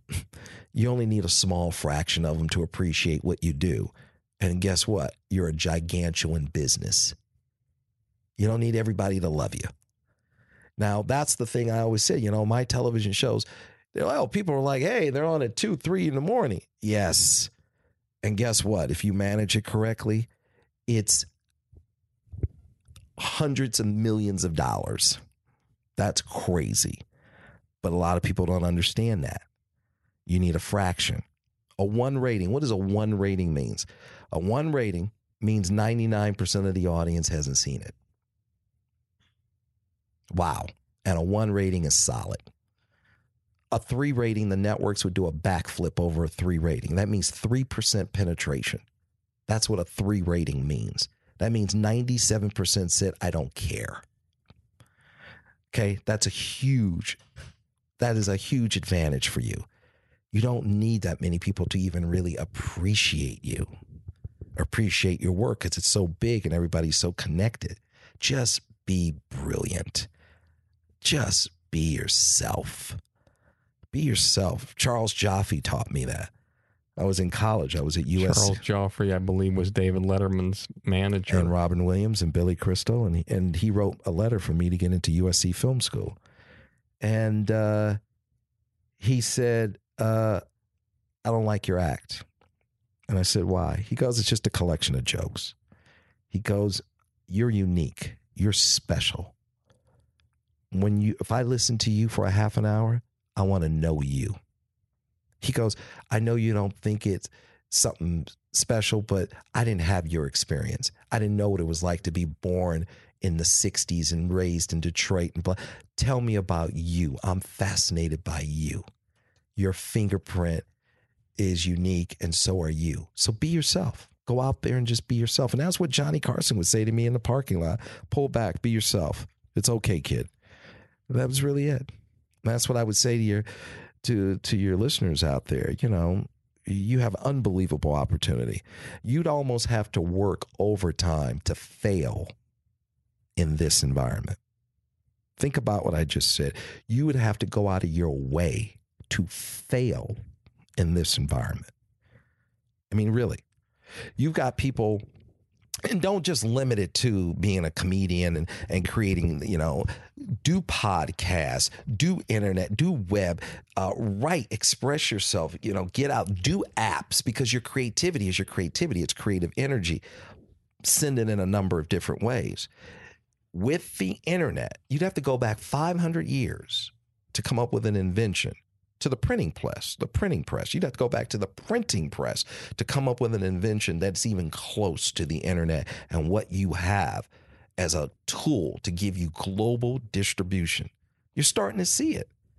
You, you know, you're starting to see music stars who were unknown sitting in a different country get up on the web and all of a sudden they're a global sensation. You couldn't do that without the internet. You you have to work overtime not to get it done with the with the, with this platform and these tools and opportunities and doors that are available to you now. I wish I'd had this back in 1993 at this level. I wish I'd had it, but uh, it's phenomenal. I mean, look, Rupert Murdoch spent his life pursuing global distribution. Uh, that's what he's pursued. He's got satellites in South America, Europe, Asia, America. He's got television stations and, and distribution systems on almost all the continents, if not all the continents. He's pursuing global distribution. You have it with broadband. Create, make it. Because I'm telling you, you know the audience better than anybody in LA and New York. Because the problem is they're in LA and New York and they fly over the country in private jets and they don't know what's going on in the middle of the country. I was fortunate as a comedian to go on tour and open for Lionel Richie, Kenny Rogers, Dolly Parton, Whitney Houston, Al Jarreau, Smokey Robinson, Sammy Davis Jr. And they took me all over the country and I got to know the audience. Byron Allen, you are a monster.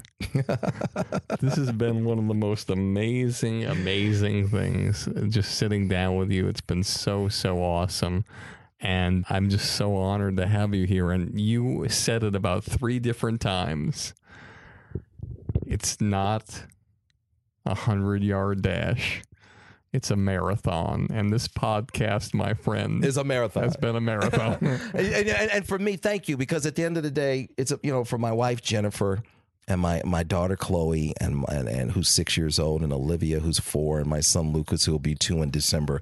I really I, I, I wanted to do this for you, but more importantly, I wanted to do them to do this for them. I wanted them to always be able to listen to this uh, and and and share it, well maybe one day with my grandkids. So you know, so I wanted. To, I'm glad I had the opportunity to sit down and do this and and just kind of go through some of those things that it you know that have been monumental events in my life. And if they can help somebody else, I really am happy about that because at the end of the day, the most important thing you must do is understand you are special and get out of your way and let the world see how special you are. Well, Byron Allen, the world saw how special you were today. I'm talking about the special, like you are an extraordinary man. There's no one like you.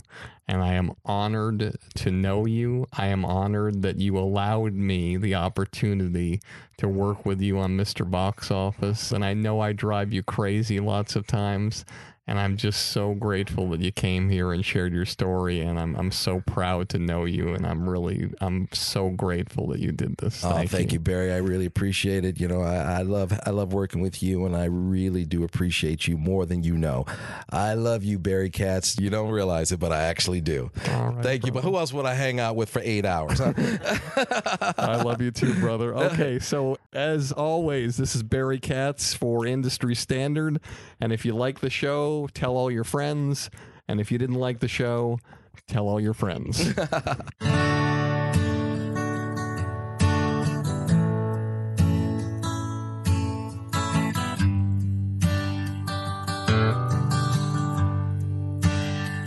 They say it's the glory.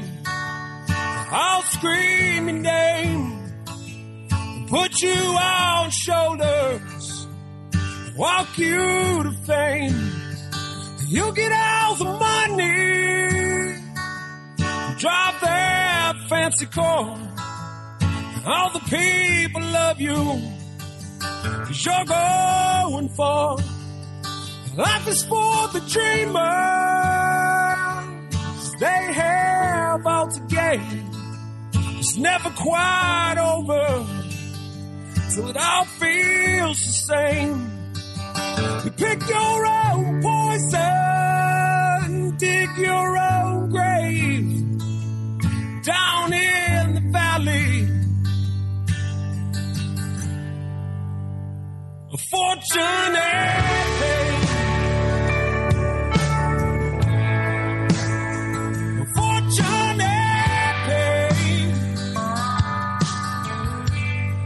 Thank you for listening to Industry Standard with Barry Katz. If you'd like more info on our schedule of new episodes, which will be available for download every Monday, or how to reach Barry through Twitter, Facebook, or email, go to barrykatz.com. Before you leave, please take a moment to subscribe to our podcast, leave a comment, and rate it, even if you think it blows. Thank you for your support and have a great day.